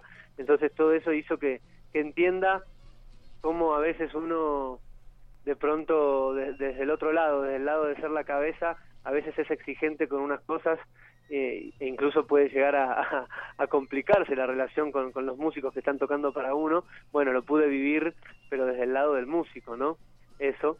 eh, y, y también eso me sirvió para, para poder después liberarme también un poco de esa arquitectura obsesiva que a veces tenemos los, los que los que somos cabeza del proyecto y poder ser más permisivo también eh, y, y también más que permisivo tener confianza en la gente con la que uno se junta confiando en que el color que se va a generar seguramente va a ser eh, igual o más lindo que el color que uno tenía intuido en su propia cabeza antes, ¿no? ¿Se entiende lo que digo? Sí, sí, claro. como, como que están buenas, yo creo que finalmente están buenas las dos cosas, poder llevar adelante la música que uno tiene en, en la cabeza o en el corazón, o en- o el- pero, pero estoy hablando ahora más de la cabeza que del corazón, digamos, estoy hablando más de la parte de la arquitectura del, proyecto sónico de producción, digamos, y también está bueno la experiencia de poder tener una banda, ¿no? Una, un, un grupo de gente humana que cada uno ponga su color y que, y que se genere finalmente una música comunitaria. Me parece que las dos cosas están buenas. A veces uno necesita lo otro porque en mi caso, por ejemplo, tengo mucha música que, que necesito expresar y entonces, bueno, tengo que ponerme a, a- a crearla y los músicos muchas veces son in- instrumentos de esa, de esa creación que es un poco más personal. O sea, se dan, se dan las dos cosas y las dos cosas creo que tienen un camino lindo.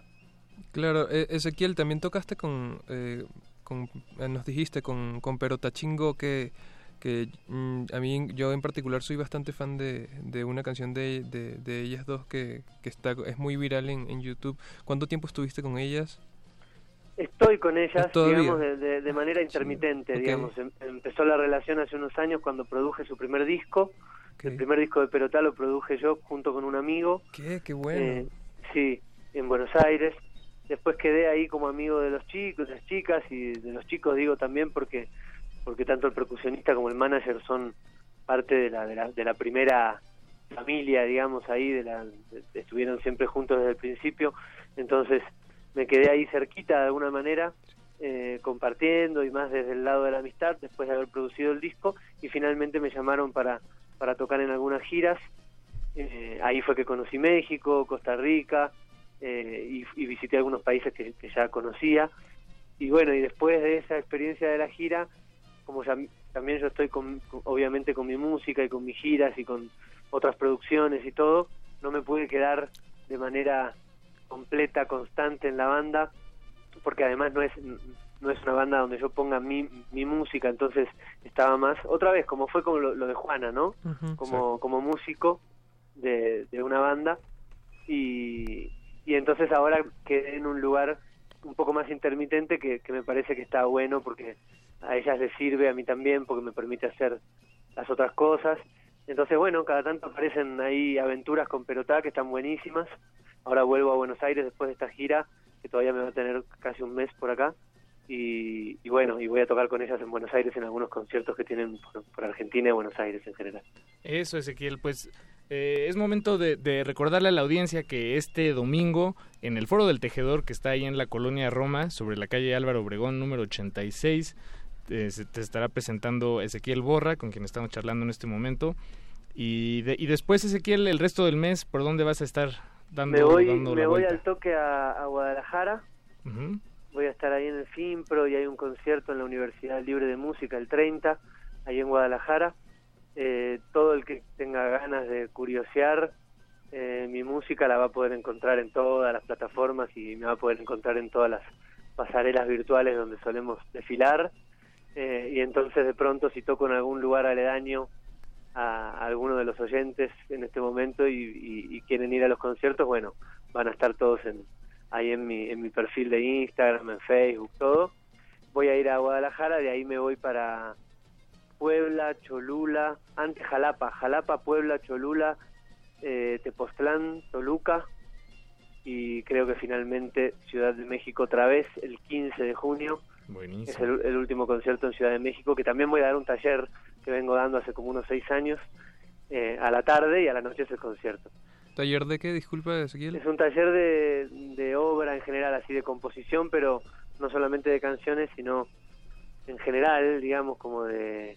Se llama taller de descomposición y, y tiene una cantidad de propuestas adentro, algunas puramente creativas, como para correrse de los lugares comunes y, y encontrar nuevas nuevos approach, pero pero también hay otras otras cuestiones técnicas también musicales sobre el ritmo, sobre la melodía, sobre la armonía, sobre la letra eh, y hablamos de la obra en general, como de- de- del pretexto de la obra, de por qué nos acercamos, para qué.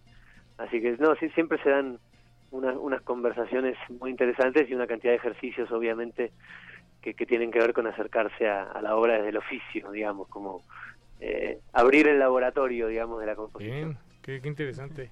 Qué, Bien, qué pues, bueno. eh, pues Ezequiel, muchas gracias por tomarnos la llamada esta noche, eh, Por por, charlar con nosotros un, un rato. Y bueno, vamos a compartirle a la audiencia este tema tuyo, que fue el, el más reciente que has publicado, se llama Canciones. Ah, mira qué bueno, qué lindo que hayan elegido eso porque es nuevo de verdad, este, en el sentido de que salió hace poquito. Hace unos días. Sí, por más que por más que en realidad está bueno decirlo porque si alguien después escucha mis otras canciones se va a dar cuenta enseguida, no es no está grabado hace poco, es un tema que grabé hace unos años y que y que forma parte de un repertorio que, que de alguna manera la vida hizo que, que se guarde y que quede marginado hasta este momento. Entonces ahora estoy sacando estas canciones que pertenecen a este disco que se llama Tremendo el Sol. Esta es la segunda que salió. Y mientras tanto, en viaje, mientras voy tocando, viajando, volviendo a veces a Buenos Aires y volviendo a viajar, estoy grabando un disco nuevo. Entonces eh, se están dando las, las dos cosas al mismo tiempo, digamos. Buenísimo. Pues Ojalá eh, que lo disfruten. Muchas gracias, Ezequiel Borra. Eh, búsquenlo si, si, si les interesa, si les gusta, pregúntenos si no se acuerdan. Y Ezequiel, te mandamos un fuerte abrazo radiofónico. Gracias a ustedes, chicos, gracias por llamar. Espero que puedan venir el domingo a todos y nos vemos hasta la próxima. Hasta la próxima, Ezequiel. Mucho éxito en, en tu gira que, que está bastante movida. Eso, bueno, nos vemos ahí, nos vemos en, en, en las redes también. ah, ¿tus redes cuáles son? Ezequiel Borra, me pueden buscar como Ezequiel Borra con Z, Ezequiel Borra como la borra del café, en todas las, las pasarelas. Bueno, buenísimo, Ezequiel. Muchísimas gracias. Vamos a escuchar eh, tu último tema, tu tema más reciente. Se llama Canciones. Y estamos en Cultivo de Ejercicios. Gracias, chicos, abrazo. Hasta luego.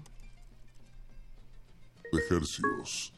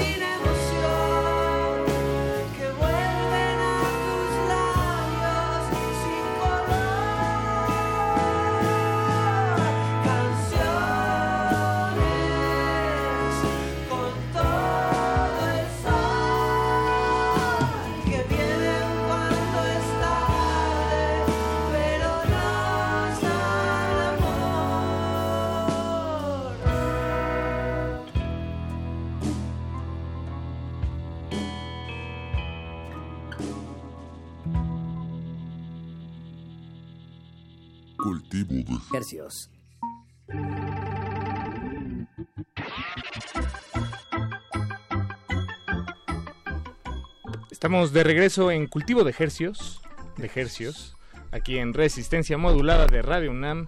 Lo que escuchamos hace unos momentos fue a Ezequiel Borra, que se estará presentando este domingo en el Foro del Tejedor. Síganle la pista si, si les interesó su pues este tema. Tiene muchos otros eh, y, el- y la gama es bastante amplia, la gama sonora de estilos, entonces pues dense un chapuzón, eso sin duda. Sí, aparte, aparte he producido discos, bastantes, va- varios discos él mismo, entonces está chido que ande por ahí haciendo música, produciendo discos y dando talleres acerca de lo que hace. Exacto. Y, destruyendo todo lo que dice en sus talleres a través de su música. O, o tú qué opinas, Pedrina? Hola chicos, buenas noches. Buenas Uy. noches. ¿Cómo estás, Pe- eh, Pedrina, eh, que, que nos acompaña aquí vía telefónica desde Colombia? Bueno, no desde Colombia, ahorita ya estás en la Ciudad de México. En, Así es. ¿En dónde te encuentras, Pedrina? Bueno, estoy por entrar a un concierto que se ve muy chévere de un artista que me gusta mucho que se llama Helado Negro. Ah, mira cómo todo se conecta. Todo se conecta porque hace rato hicimos la invitación a, a ese a ese mismo concierto y estamos hablando de la banda que les abrió que, que les abrió que les abrió que se llama Y la Bamba. ¿Los alcanzaste Sí. a ver o ya tocaron? No, pues están tocando, pero estaba súper pendiente de, de nuestra cita, entonces voy a ver si alcanzo a ver algo de, de ellos un ratito. Y Helado Negro comienza a las 10. Ah, bien, no, pues en un ratito. No te vamos a te, te vamos a soltar mucho antes de, de que te tengas que ir, Pedrina, para no para que no te pierdas nada del concierto. Y les cuento después cómo, cómo les fue. Uy, nos encantaría. Pero bueno, la, la verdad, Pedrina, es que está en este momento, esta noche, pues más bien nos gustaría hablar de, de tu proyecto, Pedrina. Por si no lo conocen, eh, pues ya, ya, ya tienes rato sonando tu, tu música eh, en, pues, en, en el medio, en el mundo, en Latinoamérica. Y recientemente publicaste tu primer eh, álbum solista, por así llamarle. Ah, pero en realidad no es, no, está sol- no es solista porque estás muy bien acompañada, te, te juntaste con un grupo de productores extraordinarios. Este, porque, ¿Qué nos puedes decir de, de ese trabajo, eh, Pedrina? ¿Qué, ¿Qué significa Prisma para ti, el nombre del álbum? Bueno, Prisma son nueve canciones que tienen colores musicales diferentes, de ahí el nombre. Em, en cuanto a colores me refiero que hay géneros diversos de origen latinoamericano y del Caribe, hay un son montuno, hay eh, algo como cercano al dancehall, hay reminiscencias cariocas, hay un vals eh, que suena medio corrido mexicano también. Entonces, digamos que está ahí la esencia de lo que me gusta hacer, que es no casarme con un género en particular, sino experimentar con raíces latinoamericanas y, jugar dentro de una producción electropop. Bien, porque eh, eh, uno de los productores, por ejemplo, es eh, miembro de Me Too, no el movimiento en redes sociales, sino la banda, eh, el dueto colombiano. Eh, se me escapa su nombre, Pedrina. ¿Cómo se llama? Eh, Julián Salazar, Julián Salazar, eso. así es, Julián hizo parte de Bomba Estéreo creo que por más de 10 años y ayudó en la composición y programación de, de muchas de sus canciones hasta hace dos años que, que se dedicó a su proyecto Me Too, que es un dueto electrónico muy interesante eh, que tienen un en vivo increíble. Y lo que hace Julián ahí es fusionar em, con una percusión folclórica colombiana con un percusionista increíble que es Damparita eh, y programar en vivo con todo su set live que es análogo que es impresionante verlo ejecutar. Wow. Y, y ¿qué, podemos esperar, Pedrina, de, pues, digo, ya, ya que has estado absorbiendo eh, todo este tiempo, pues, eh, pues, no sé, has estado rodeado de gente muy talentosa, me imagino que, que tomando notas, por supuesto.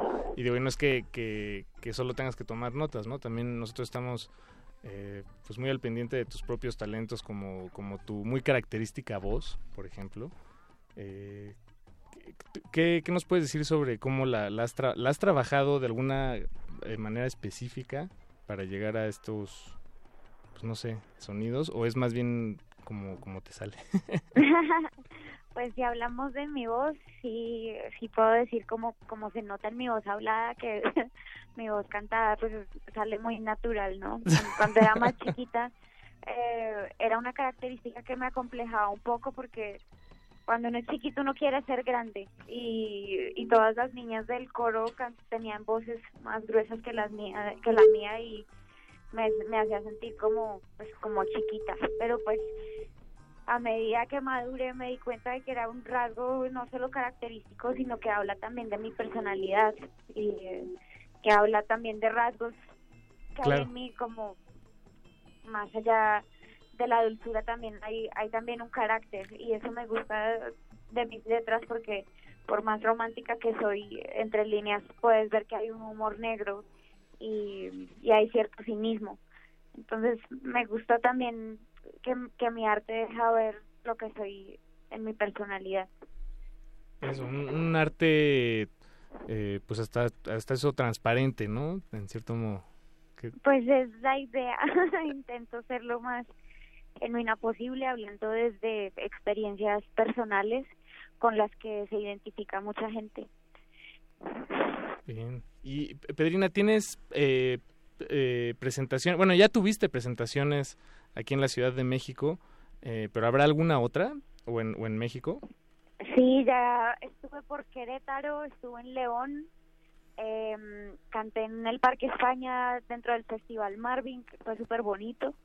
Mañana salgo para Toluca, estaré cantando en la sala Traffic. El sábado estaré en Puebla, en la sala Forum. Y cierro la gira que no solo fue mexicana, sino también española, ya terminando un mes de viaje en La Pata Negra de Condesa. ah, Eh, bien, bien, bien. eh, sí, va a estar muy bonito. La entrada es gratuita y todos y todas están muy invitados a acompañarme el próximo martes a las 9 pm. El próximo martes 9 pm, ahí en Pata Negra Condesa, entrada gratis con Pedrina. No, pues ahí vamos a estar sin duda. Ah, qué bueno. Muchas Sin duda, gracias. Pedrina. Oye, pues eh, ya vamos a, acercándonos al final de esta breve charla, Pedrina, y de verdad te agradecemos mucho que nos hayas tomado la llamada. Eh, te habíamos preguntado por dos temas que quisieras que sonáramos esta noche aquí en Cultivo de Ejercios. Eh, que, ¿Cuáles son, Eduardo Luis? Los tenemos. ahí. Sí, tenemos Háblame y Quisiera. Háblame y quisiera de tu álbum Prisma. Y además, que esos, digamos que vamos a dejar que, que hablen por sí solos, porque pues Vale. ya eres tú. Pero además te pedimos una recomendación esta noche y nos mandaste una canción de Carlos Satnes que se llama eh, Semitransparente. Semitransparente. Entonces, de esa sí no te vamos a dejar ir eh, sin que nos cuentes por qué quieres compartir esta canción con nosotros esta noche. Bueno, Carlos es un artista que admiro mucho, que conocí hace casi un año en Tenerife, en un festival al que fui a, tocar y compartí tarima con él. Y es una persona que mm, es genuina, que lo que transmite en sus canciones es lo que es como ser humano. Y estoy súper feliz de, de haberlo conocido y de, de tener una amistad con él. Entonces, esta es una canción que canté con él aquí en, en Ciudad de México hace unos seis meses, en una presentación que tuvo él en el Teatro Metropolitan. Abrí su concierto y, y luego canté con él esta canción, entonces tiene como anécdotas bonitas la canción. Bien, buenísimo. Pues vamos a escuchar este, este tema de Carlos Sadness, pero por supuesto que antes de eso vamos a escuchar música de, de, de, pues tuya, de Pedrina, nuestra invitada aquí de, de esta noche. Eh, muchas gracias, Pedrina, por tomarnos la llamada. Te deseamos una feliz, el, pues el, el cierre de tu gira. Nos vemos sin duda eh, para, bueno, para los citadinos de aquí de la Ciudad de México. eh, el próximo martes la cita es ahí en La Condesa, en el Pata, eh, Pata Negra. Pata Negra, a las 9 de la noche, entrada gratuita. y los dejamos con este tema que se, de, Pe- de Pedrina que se llama Háblame. Muchas gracias, Pedrina. Paco, Eduardo, Luis, a ustedes. Buenas noches, un abrazo. Buenas Que noches. estés bien, buenas noches. Disfruta, disfruta del lado negro, que, Sí, por que favor. sin duda va a estar muy chido. Y si ves a un personaje que se llama Apache o Raspi, salúdalo y dale un abrazo. Dale, Ok. un beso. Gracias, chao. Muchísimas gracias, Pedrina. Bye. Bueno, amigo, yo digo que escuchemos entonces Háblame de Pedrina. Hagámoslo. Sí, Un señor. cultivo de ejercicios.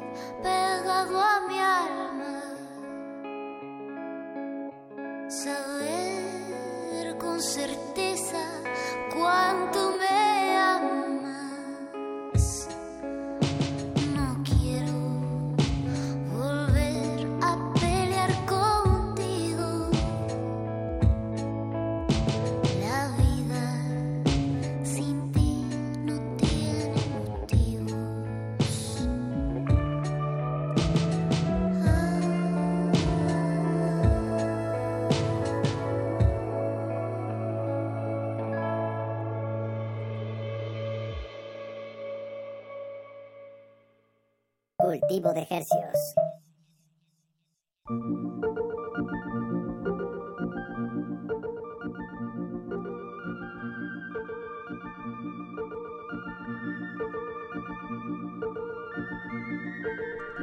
Regresamos a Cultivo de Ejercios ya para despedirnos. Estábamos escuchando primero Háblame y luego la canción Quisiera de Pedrina.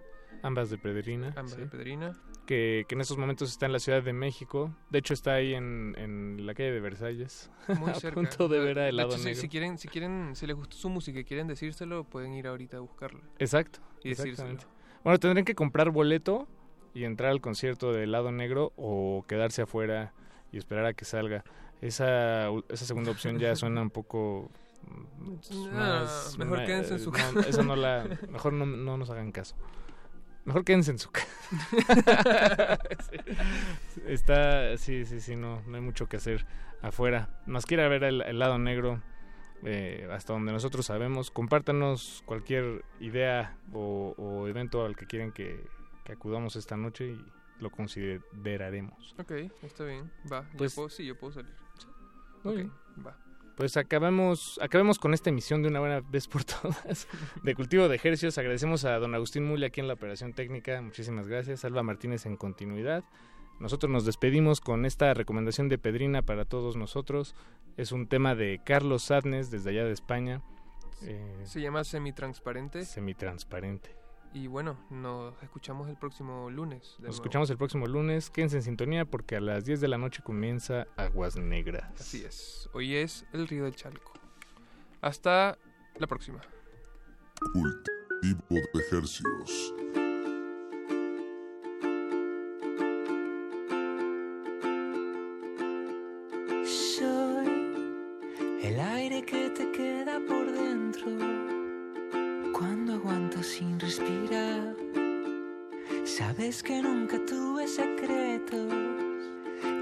Que tú lo sabes guardar.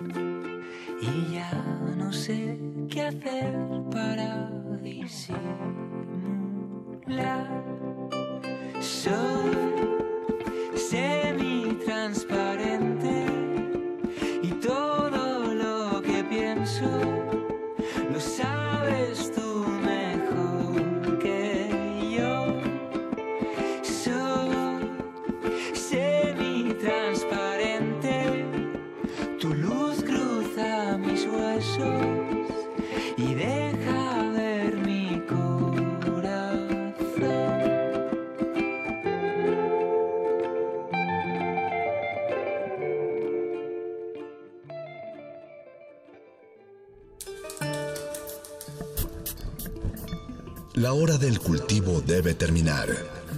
Así, el sonido podrá florecer.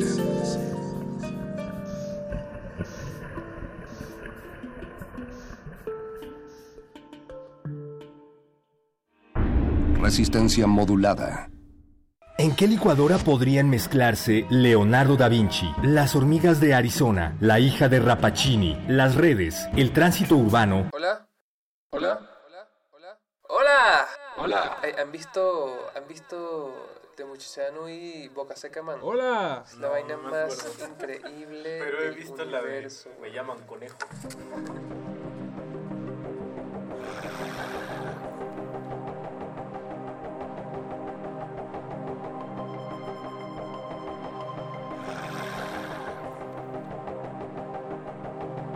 Hasta allá fue a dar mi voto.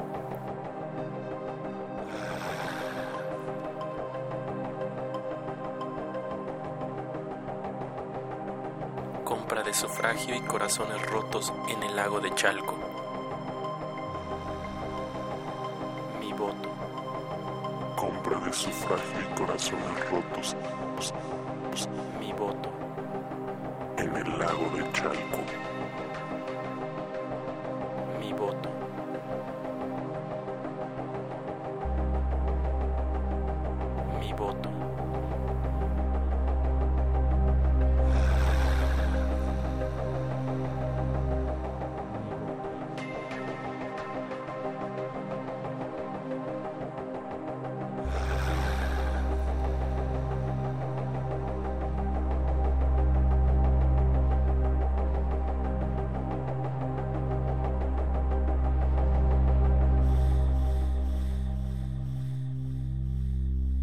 Sus afanes distribu- distributivos de la riqueza, lo que hicieron fue impedir la creación y el crecimiento de riqueza ¿verdad? y el flujo de recursos de inversión.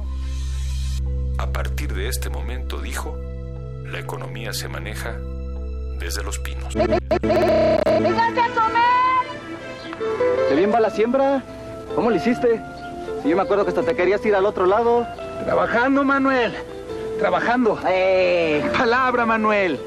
Confiaron en nuestra palabra. El año pasado no nos alcanzaba. Para colmo hubo helada. ¿Y entonces? Nos unimos en solidaridad y nos dieron crédito. Y fue a la palabra.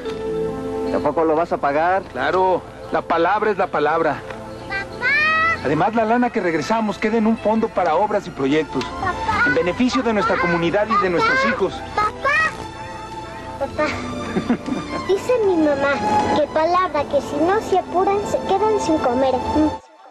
El secretario de Hacienda, Hugo B. Margain, quien se oponía al crecimiento desmesurado del gasto público, le dijo al presidente, there is a limit of the internal debt and the external debt. And we reached the limit. And we reached, and we reached, and we reached, and we reached, and we reached the limit.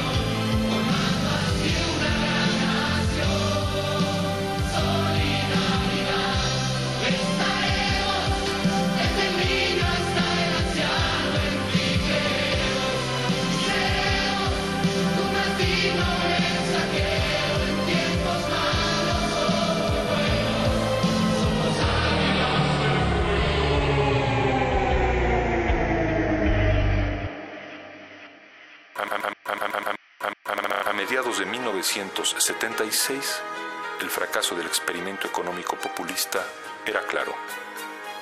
Fue muy lamentable. Fue un hombre, el presidente Echeverría, que tenía las mejores intenciones respecto al sector popular y, creo que fue el más afectado, porque la inflación que sobrevino, la caída del empleo, obviamente a quien más afectó era a las clases populares.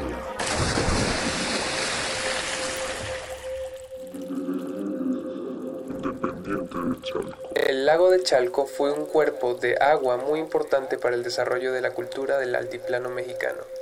En el vaso secado del lago creció desde 1980 la ciudad de Chalco, que finalmente quedó integrada en la mancha urbana de México. Posteriormente, las colonias que nacieron en esa región conformaron el municipio de Valle de Chalco Solidaridad, independiente de Chalco.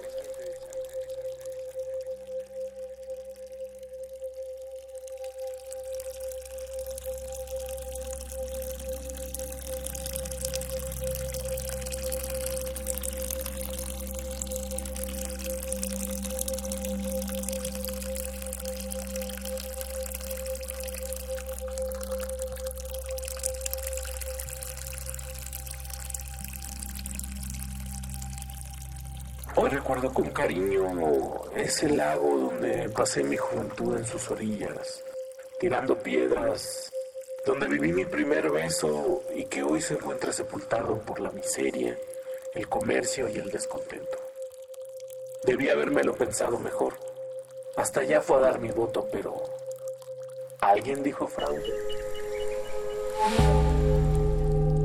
Existen flores en medio de los pantanos.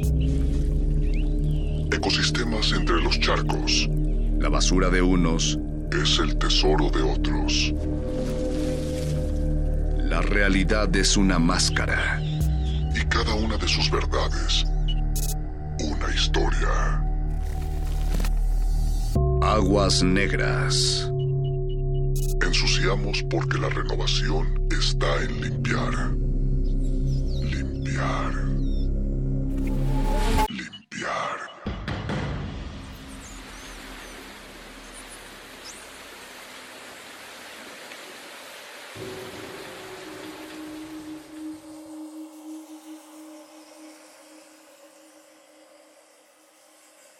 El Partido Revolucionario Institucional quiere elecciones limpias, transparentes y apegadas a la ley.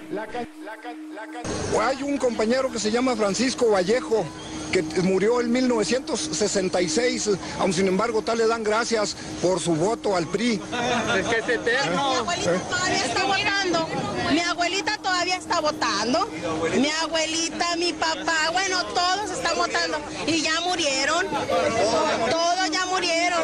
Y siguen en el padrón electoral. Debemos de ser respetuosos con los que piensan diferente. El 21 de agosto son asesinados cuatro jóvenes activistas simpatizantes de Cárdenas. Horas más tarde, la tendencia se revierte para dar el triunfo a Carlos Salinas de Gortari. Gobernaré respetando esa pluralidad y esa complejidad. Mi propuesta inicial es la siguiente. Convengamos la forma de limpiar la elección. Aceptaré el resultado cualquiera que sea, que surja de comparar los números de las actas de escrutinio, de abrir los paquetes electorales que sean necesarios. El 6 de marzo, Colosio pronuncia un valiente discurso que lo distancia de Salinas. Yo veo un México de comunidades indígenas que no pueden esperar más a las exigencias de justicia, de dignidad y de progreso. Quiero ser presidente de México para encabezar... Dos semanas después, al terminar un mitin en Tijuana, Ante este hecho indignante e inaceptable, se cumplirá la ley, se hará justicia. Aguas negras. A veces pienso que más bien es como el sexo consensuado. Sí, nos prometieron muchas cosas, el pelón medio nos cumplió, pero a la mera hora salió el tiro por la culata. Y la gente de Valle Chalco se las tiene que apañar como de lugar. Sin embargo, no todo es malo. Acá se comen ricas nieves, se inunda perrón, asaltan tranquilos. Bueno, aún se puede sembrar tantito si te pones pilas. Mitad pueblo, mitad inframundo. Aquí uno forja libremente, se malandrea con soltura y pese a que la mayoría de la gente es de piel morena, hay muchos que siguen extrañando los dinosaurios. Por cierto, hay mucha gente que creció aquí conmigo en la escuela está allá y esa anda perdida, ¿dónde andará?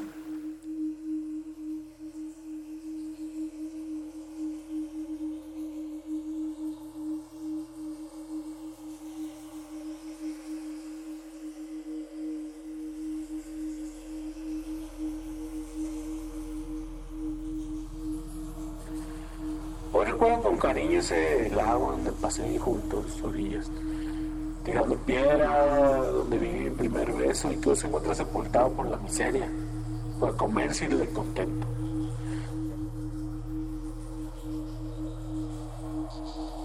¿Alguna vez escuché hablar de los pueblos fantasmas? ¿Te, te suena?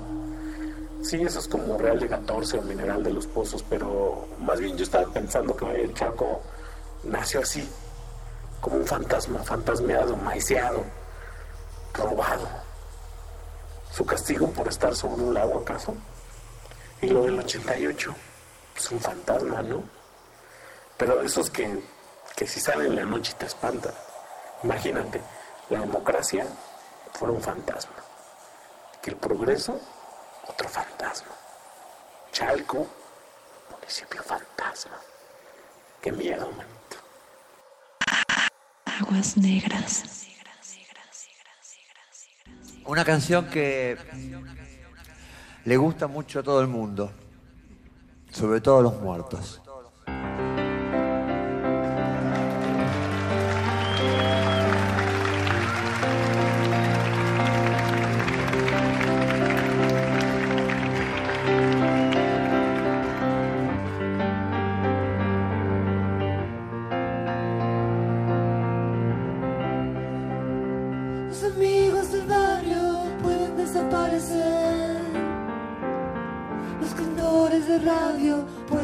Desaparecer.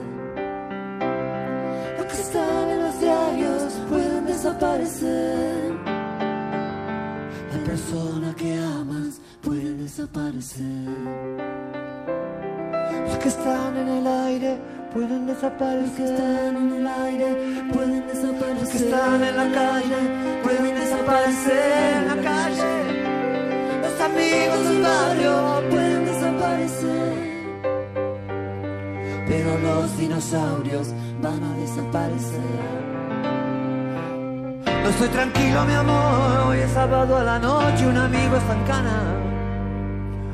Oh, mi amor, desaparece el mundo.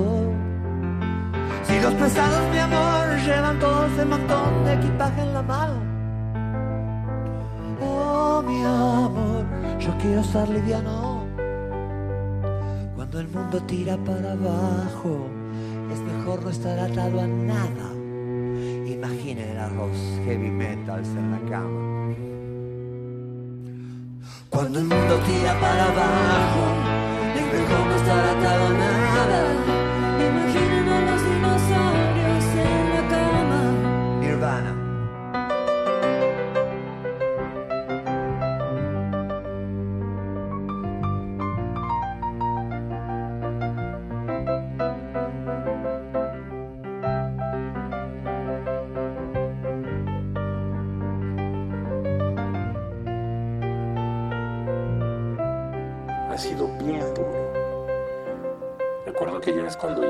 Enfermó el chamaco. Tres veces. Dengue las tres. Los amigos del barrio pueden desaparecer. Los cantores de radio pueden desaparecer. Los que están en los diarios pueden desaparecer. La persona que amas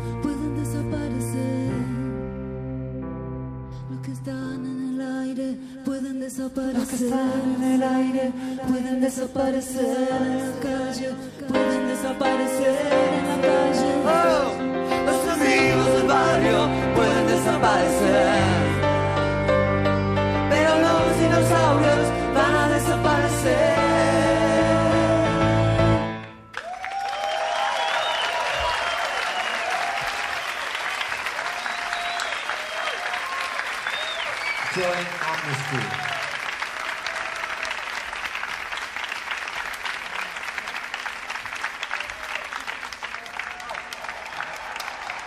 una, una obra. Y pues, ¿cuál doctor? Entonces todo lo querían curar con el sobrecito ese de polvo, el de Mirasuel oral. Que porque es que era deshidratación lo que tenía. Porquería que andaba acá. Casi se moría mi hijo feo. Ya luego vino al hospital y pues, todavía está lleno. O sea, imagínate, si tú te fijas todo el día está lleno. Chico de la chingada, doctor. No se da abasto el cabrón. Estuvo duro.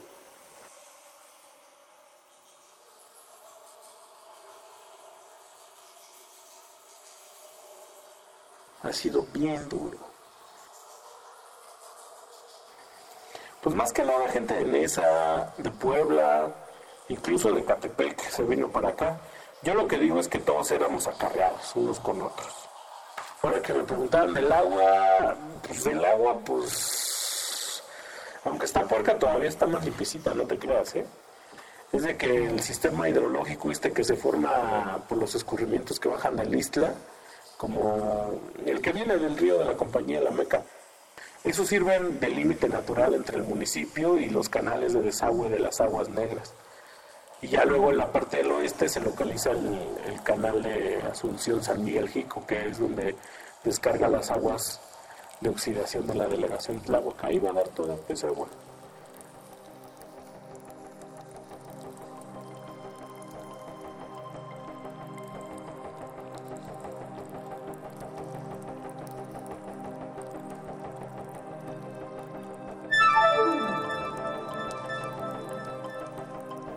Es gente de que, que no es de aquí. Hay mucha violencia y el problema es que es de que también antes, antes era seguro, pero podías dejar tus cosas, podías dejar tus cosas, la bicicleta, pero nunca estaba cuidado, ¿eh? También. O sea, estás solo. Lo, que pasa es que estás solo mucho y yo creo que tampoco eso que dicen que se puede sembrar todavía, no se puede sembrar. Y el suelo, el suelo no sirve de mucho también, mucho coche. Pero pues uno aquí se halla. Aquí uno se halla y está la familia y se acomoda como sea.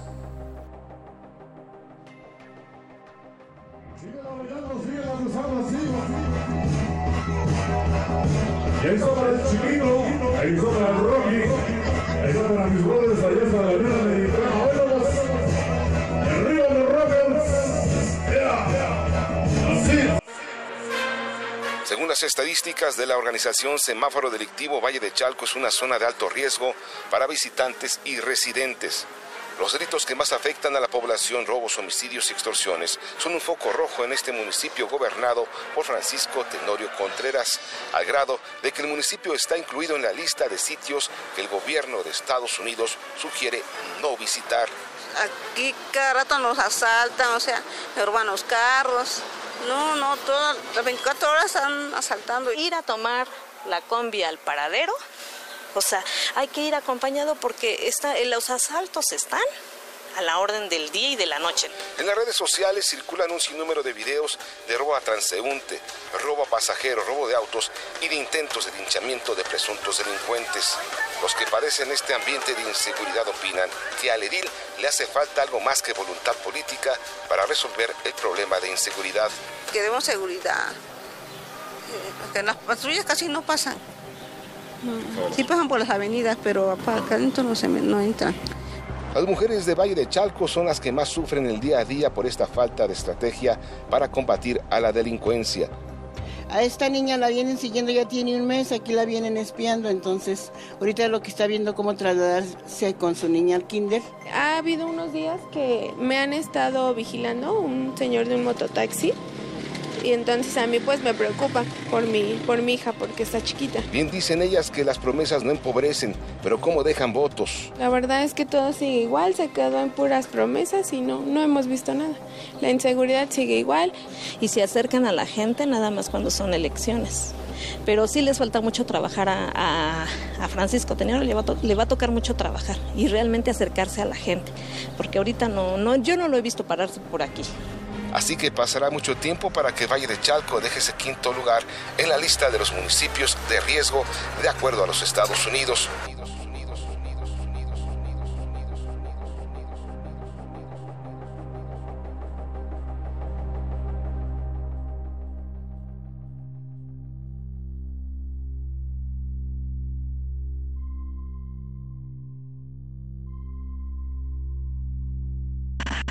Aguas negras.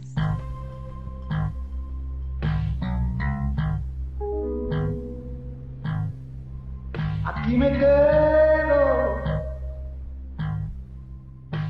Aquí nací y aquí me muero. Aquí nació mi sueño, aquí nacieron las aguas del arroyo y tú.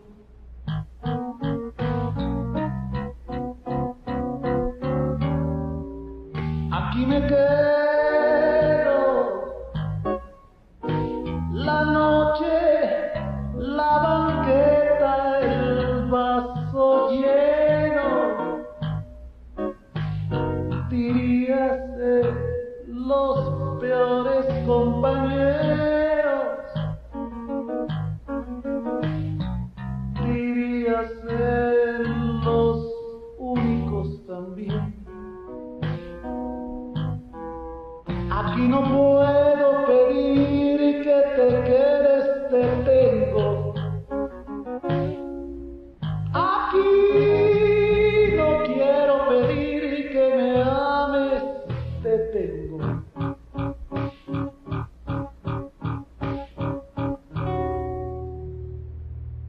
Aquí me quedo.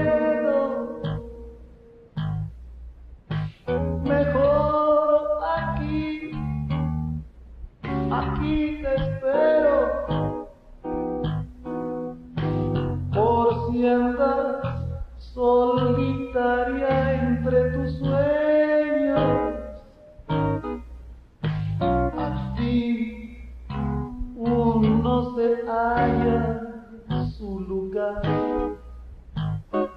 Aquí no puedo pedir que te quedes, te tengo. Aquí no quiero pedir que me ames, te tengo.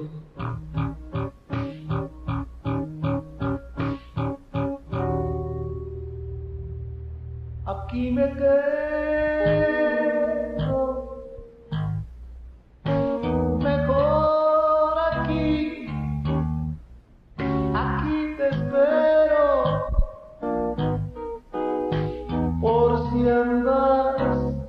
Solitaria entre tus sueños,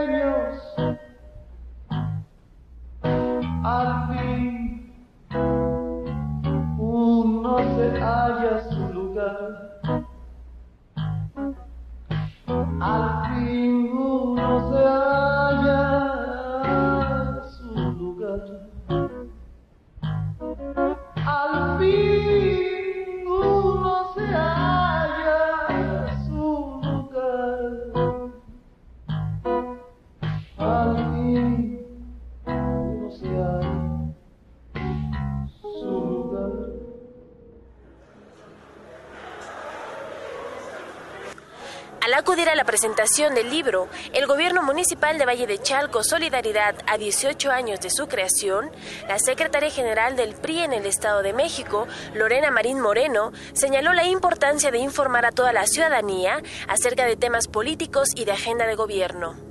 Ante alumnos y profesores de la Universidad Autónoma del Estado de México en Ecatepec, resaltó que con estas actividades el PRI busca acercarse a todos los sectores de la población, principalmente a aquellos que no tienen filiación partidista. Secretaria General del. Este ejemplar, autoría del arqueólogo Jaime Noyola Rocha, relata la historia de este municipio, sus inicios y su transformación económica, política y social.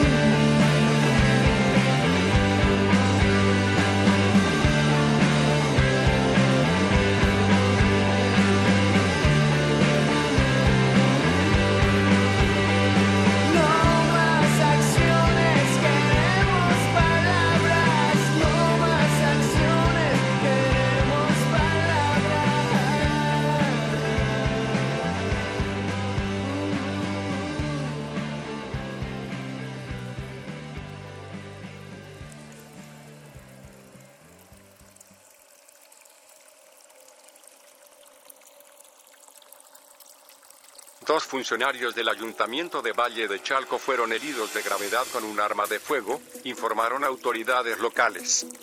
Las víctimas son los hermanos Luis Alberto Reyes García, de 31 años, quien es subdirector de movilidad, así como Juan Antonio Reyes García, de 27 años, quien también labora en la administración. Los hechos ocurrieron en la calle Norte 2, esquina con Poniente 1, en la colonia Niños Héroes, primera sección. El director de Seguridad Pública de Valle de Chalco, Raimundo Mora, informó que los empleados del ayuntamiento fueron atacados y que se desconocen las causas. La Fiscalía General de Justicia del Estado de México, FGEM, ya investiga los hechos. Los funcionarios públicos fueron baleados cuando se encontraban en un vehículo de la marca Chevrolet con placas de circulación MPV 2237. El agresor, quien no fue detenido, tiene aproximadamente 40 años y antes de disparar había discutido con el funcionario de la Dirección Municipal de Movilidad. Autoridades informaron que en el vehículo se encontraban dos masculinos más quienes resultaron ilesos.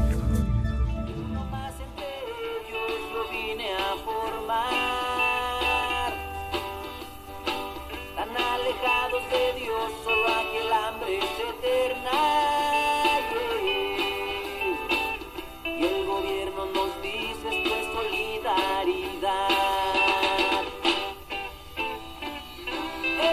Calles sin piel San Miguel Chico. Esta noche la luna se olvidó de llegar. Sobre las mesas sin pan de San Miguel Chico.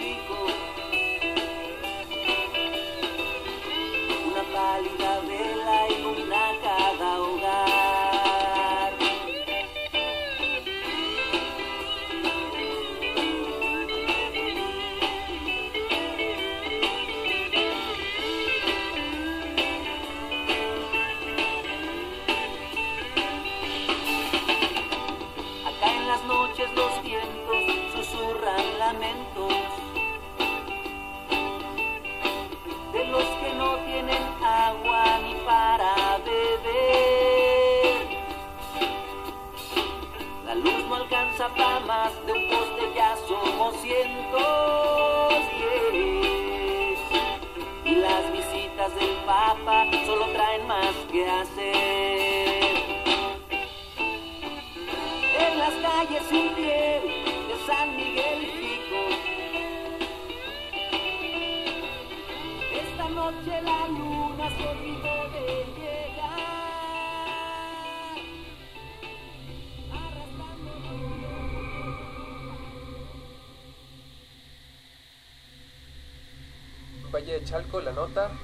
Hace 10 años la señora Hipólita vio cómo se inundaba su casa la madrugada del primero de junio. Aquella vez, en su afán por rescatar las cosas de valor que se encontraban bajo las aguas negras del canal de la compañía, sus pies se infectaron y estuvo durante varias semanas en cama. No podía trabajar, había perdido muchas de sus pertenencias y los gobiernos federal y estatal le dieron menos de 10 mil pesos para cubrir los daños que ascendían a más de 100 mil pesos.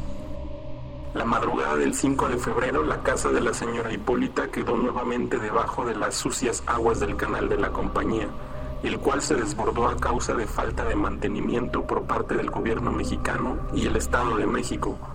Las lluvias atípicas y el deshielo de los volcanes Popocatépetl e Iztaccíhuatl incrementaron el flujo de agua y fracturaron la débil estructura del canal. Sabe que la ayuda no llegará como debiese.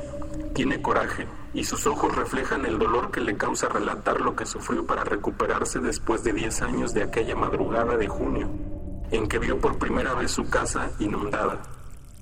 Ahora lo ha perdido casi todo y solo está segura de aquello que el gobierno federal y el gobierno estatal llaman ayuda es una burla.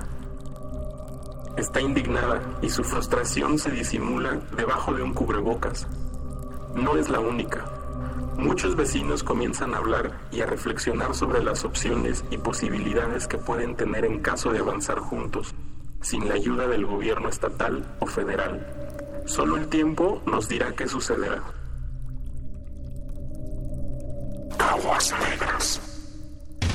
¿Ya oíste las noticias? ¿Quién yo? Hmm. Hoy en la tele que el país no está tan mal.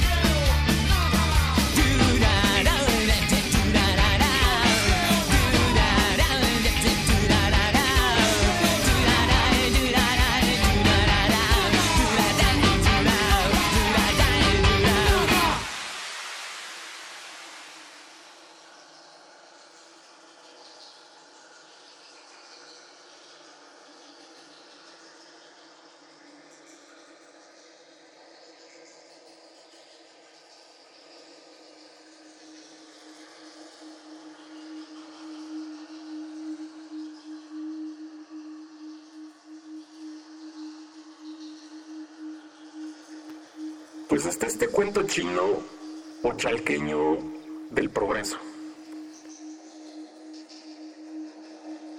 Pero en los bosques de la India Central y en muchas áreas rurales se está llevando a cabo una gran batalla. Millones de personas están siendo desalojadas de sus tierras por compañías mineras, represas y empresas constructoras.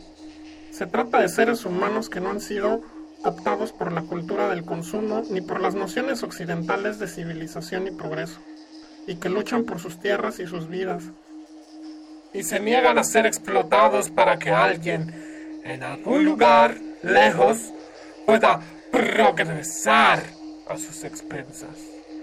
Su lucha es una lucha por la imaginación, por la redefinición del significado de civilización, felicidad, realización. Es por eso que tenemos que interesarnos de cerca por aquellos cuyo imaginario es diferente, por aquellos cuya imaginación está por fuera del capitalismo e incluso del comunismo. Muy pronto tendremos que admitir que ellos, que aún conocen los secretos de una existencia sostenible, no son reliquias de nuestro pasado, sino guías hacia nuestro futuro.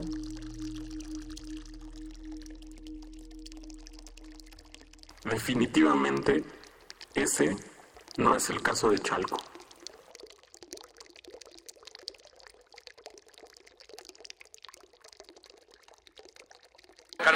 Opinas de este día? Estoy feliz porque el mensaje tuvo perspectivas muy alentadoras para todos nosotros los mexicanos. Y el señor eh, presidente, el licenciado Carlos Salinas de Gortari, creo que nos va a ayudar bastante. Para un joven como tú, Luis Miguel, que has tenido fama, has tenido un prestigio, has logrado a través de tu trabajo, ¿qué significa como mexicano un día de estos? Pues es un día muy importante para todos los mexicanos, porque es un día en donde se inicia una nueva etapa para nuestro país, en donde no solamente el presidente tiene que trabajar, sino todos y cada uno de nosotros, en cada, en cada labor o en cada trabajo que hagamos, debemos de esforzarnos por mejorar este país. Y lo vamos a hacer. Lo vamos a hacer. Lo vamos a hacer. Tenemos confianza, ¿verdad? Claro que sí. Que les vaya lindo. Gracias, gracias por platicar conmigo. Encantada. Pues esta silla la hizo mi papá. No es cierto, lo hizo mi papá. No, porque mi papá es el que hace la madera. Ah, sí, pues mi papá es el que hace la tela para que te sientes. Papá, ¿verdad que tú hiciste esta silla? ¿Verdad que fuiste tú, papá? Sí, yo la hice. Sí, la hicimos entre los dos. En solidaridad nos dijeron cómo hacerle para asociarnos. Ahora tenemos asistencia técnica. Nos dijeron que si tu papá hace la madera y yo la tela, podíamos asociarnos y volvernos empresarios. Ahora estamos vendiendo re bien nuestras sillas. ¿Ya ves cómo se hizo mi papá? Y mi papá, ¡qué padre! Con solidaridad, los mexicanos emprendemos hacia el progreso. Desde que se inició el programa Empresas en Solidaridad, se han apoyado a más de 4.000 empresas en todo México. Solidaridad, unidos para progresar.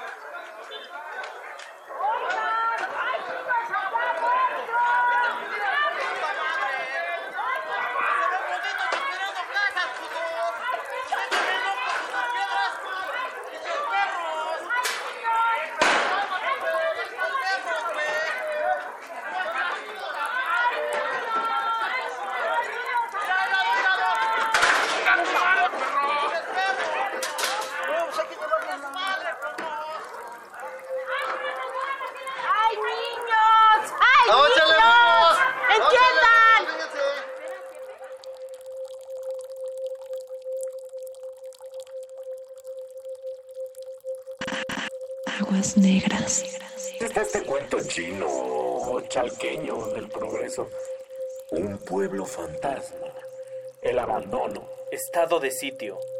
Estado de un sitio. pueblo fantasma, Dicen que el progreso ya va a llegar a Chalco. soledad, Mitad pueblo, mitad otra estado de sitio, Mitad pueblo, mitad otra cosa. mitad pueblo, mitad otra cosa, Soledad. soledad, Mitad pueblo, mitad otra cosa. un pueblo fantasma. Dicen que el progreso ya va a llegar a Chalco, Mitad pueblo, mitad otra cosa. soledad, un pueblo fantasma, el abandono, el abandono, Un pueblo fantasma. estado de sitio, estado de sitio. Dicen que el progreso ya va a llegar a Chalco, Mitad pueblo, mitad otra cosa. Un pueblo fantasma. El abandono. El abandono. Dicen que el progreso ya va a llegar a Chalco. Mitad pueblo, mitad otra cosa. Mitad pueblo, mitad otra cosa.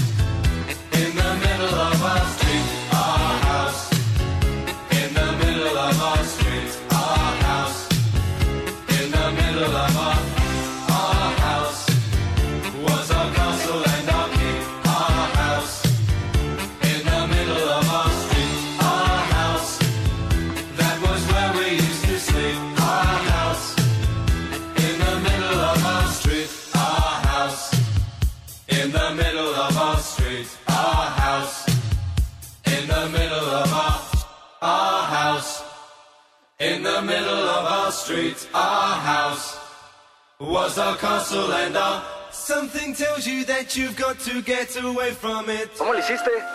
Si yo me acuerdo que hasta te querías ir al otro lado. Trabajando, Manuel. Trabajando. ¡Eh! Palabra, Manuel. Confiaron en nuestra palabra. El año pasado no nos alcanzaba. Para colmo hubo helada. Y entonces nos unimos en solidaridad y nos dieron crédito. Y fue a la palabra. ¿Tampoco lo vas a pagar? Claro, la palabra es la palabra. Además, la lana que regresamos queda en un fondo para obras y proyectos. Beneficio de nuestra comunidad y de nuestros hijos. Papá, dice mi mamá que palabra que si no se apuran se quedan sin comer. Solidaridad.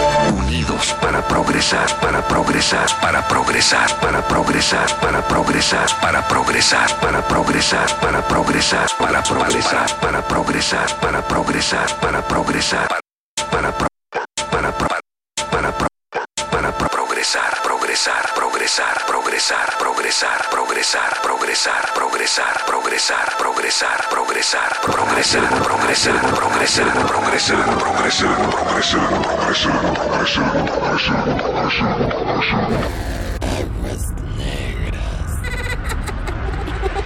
Salvajemente lacustre. Baleados cuando se encontraban en un vehículo de la marca Chevrolet con placas de circulación MPV 2237. El agresor, quien no fue detenido, tiene aproximadamente 40 años y antes de disparar había discutido con el funcionario de la Dirección Municipal de Movilidad. Autoridades informaron que en el vehículo se encontraban dos masculinos más quienes resultaron ilesos. Paramédicos de protección civil trasladaron a las víctimas al Hospital Fernando Quirós. Juan Antonio Reyes García fue trasladado en un helicóptero relámpago al ISEMIN de la ciudad de Toluca. Elementos de la Fiscalía General de Justicia mexiquense encontraron en el lugar tres casquillos de 9 milímetros. Más información.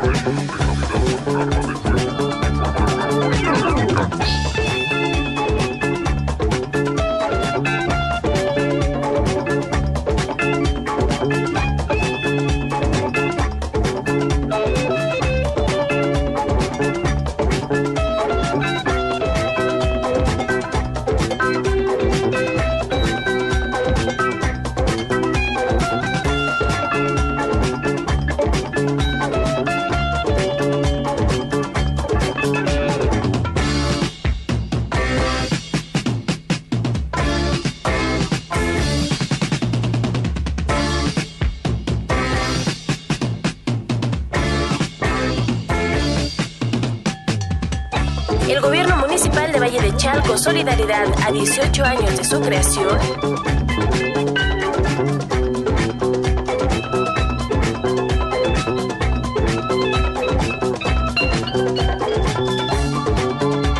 ante alumnos y profesores de la Universidad Autónoma del Estado de México, NKTP, el PRI busca acercarse a todos los sectores de la población,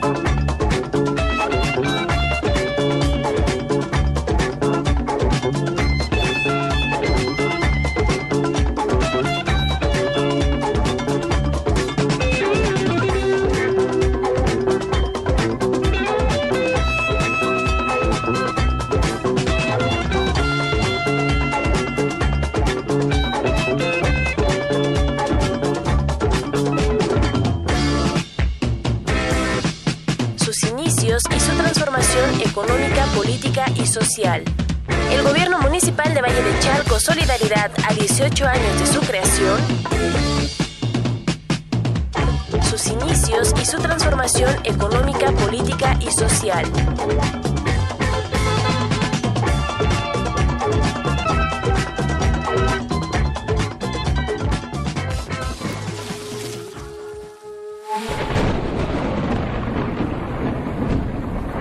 Ensuciamos porque la renovación está en limpiar. Limpiar. Limpiar. Aguas negras.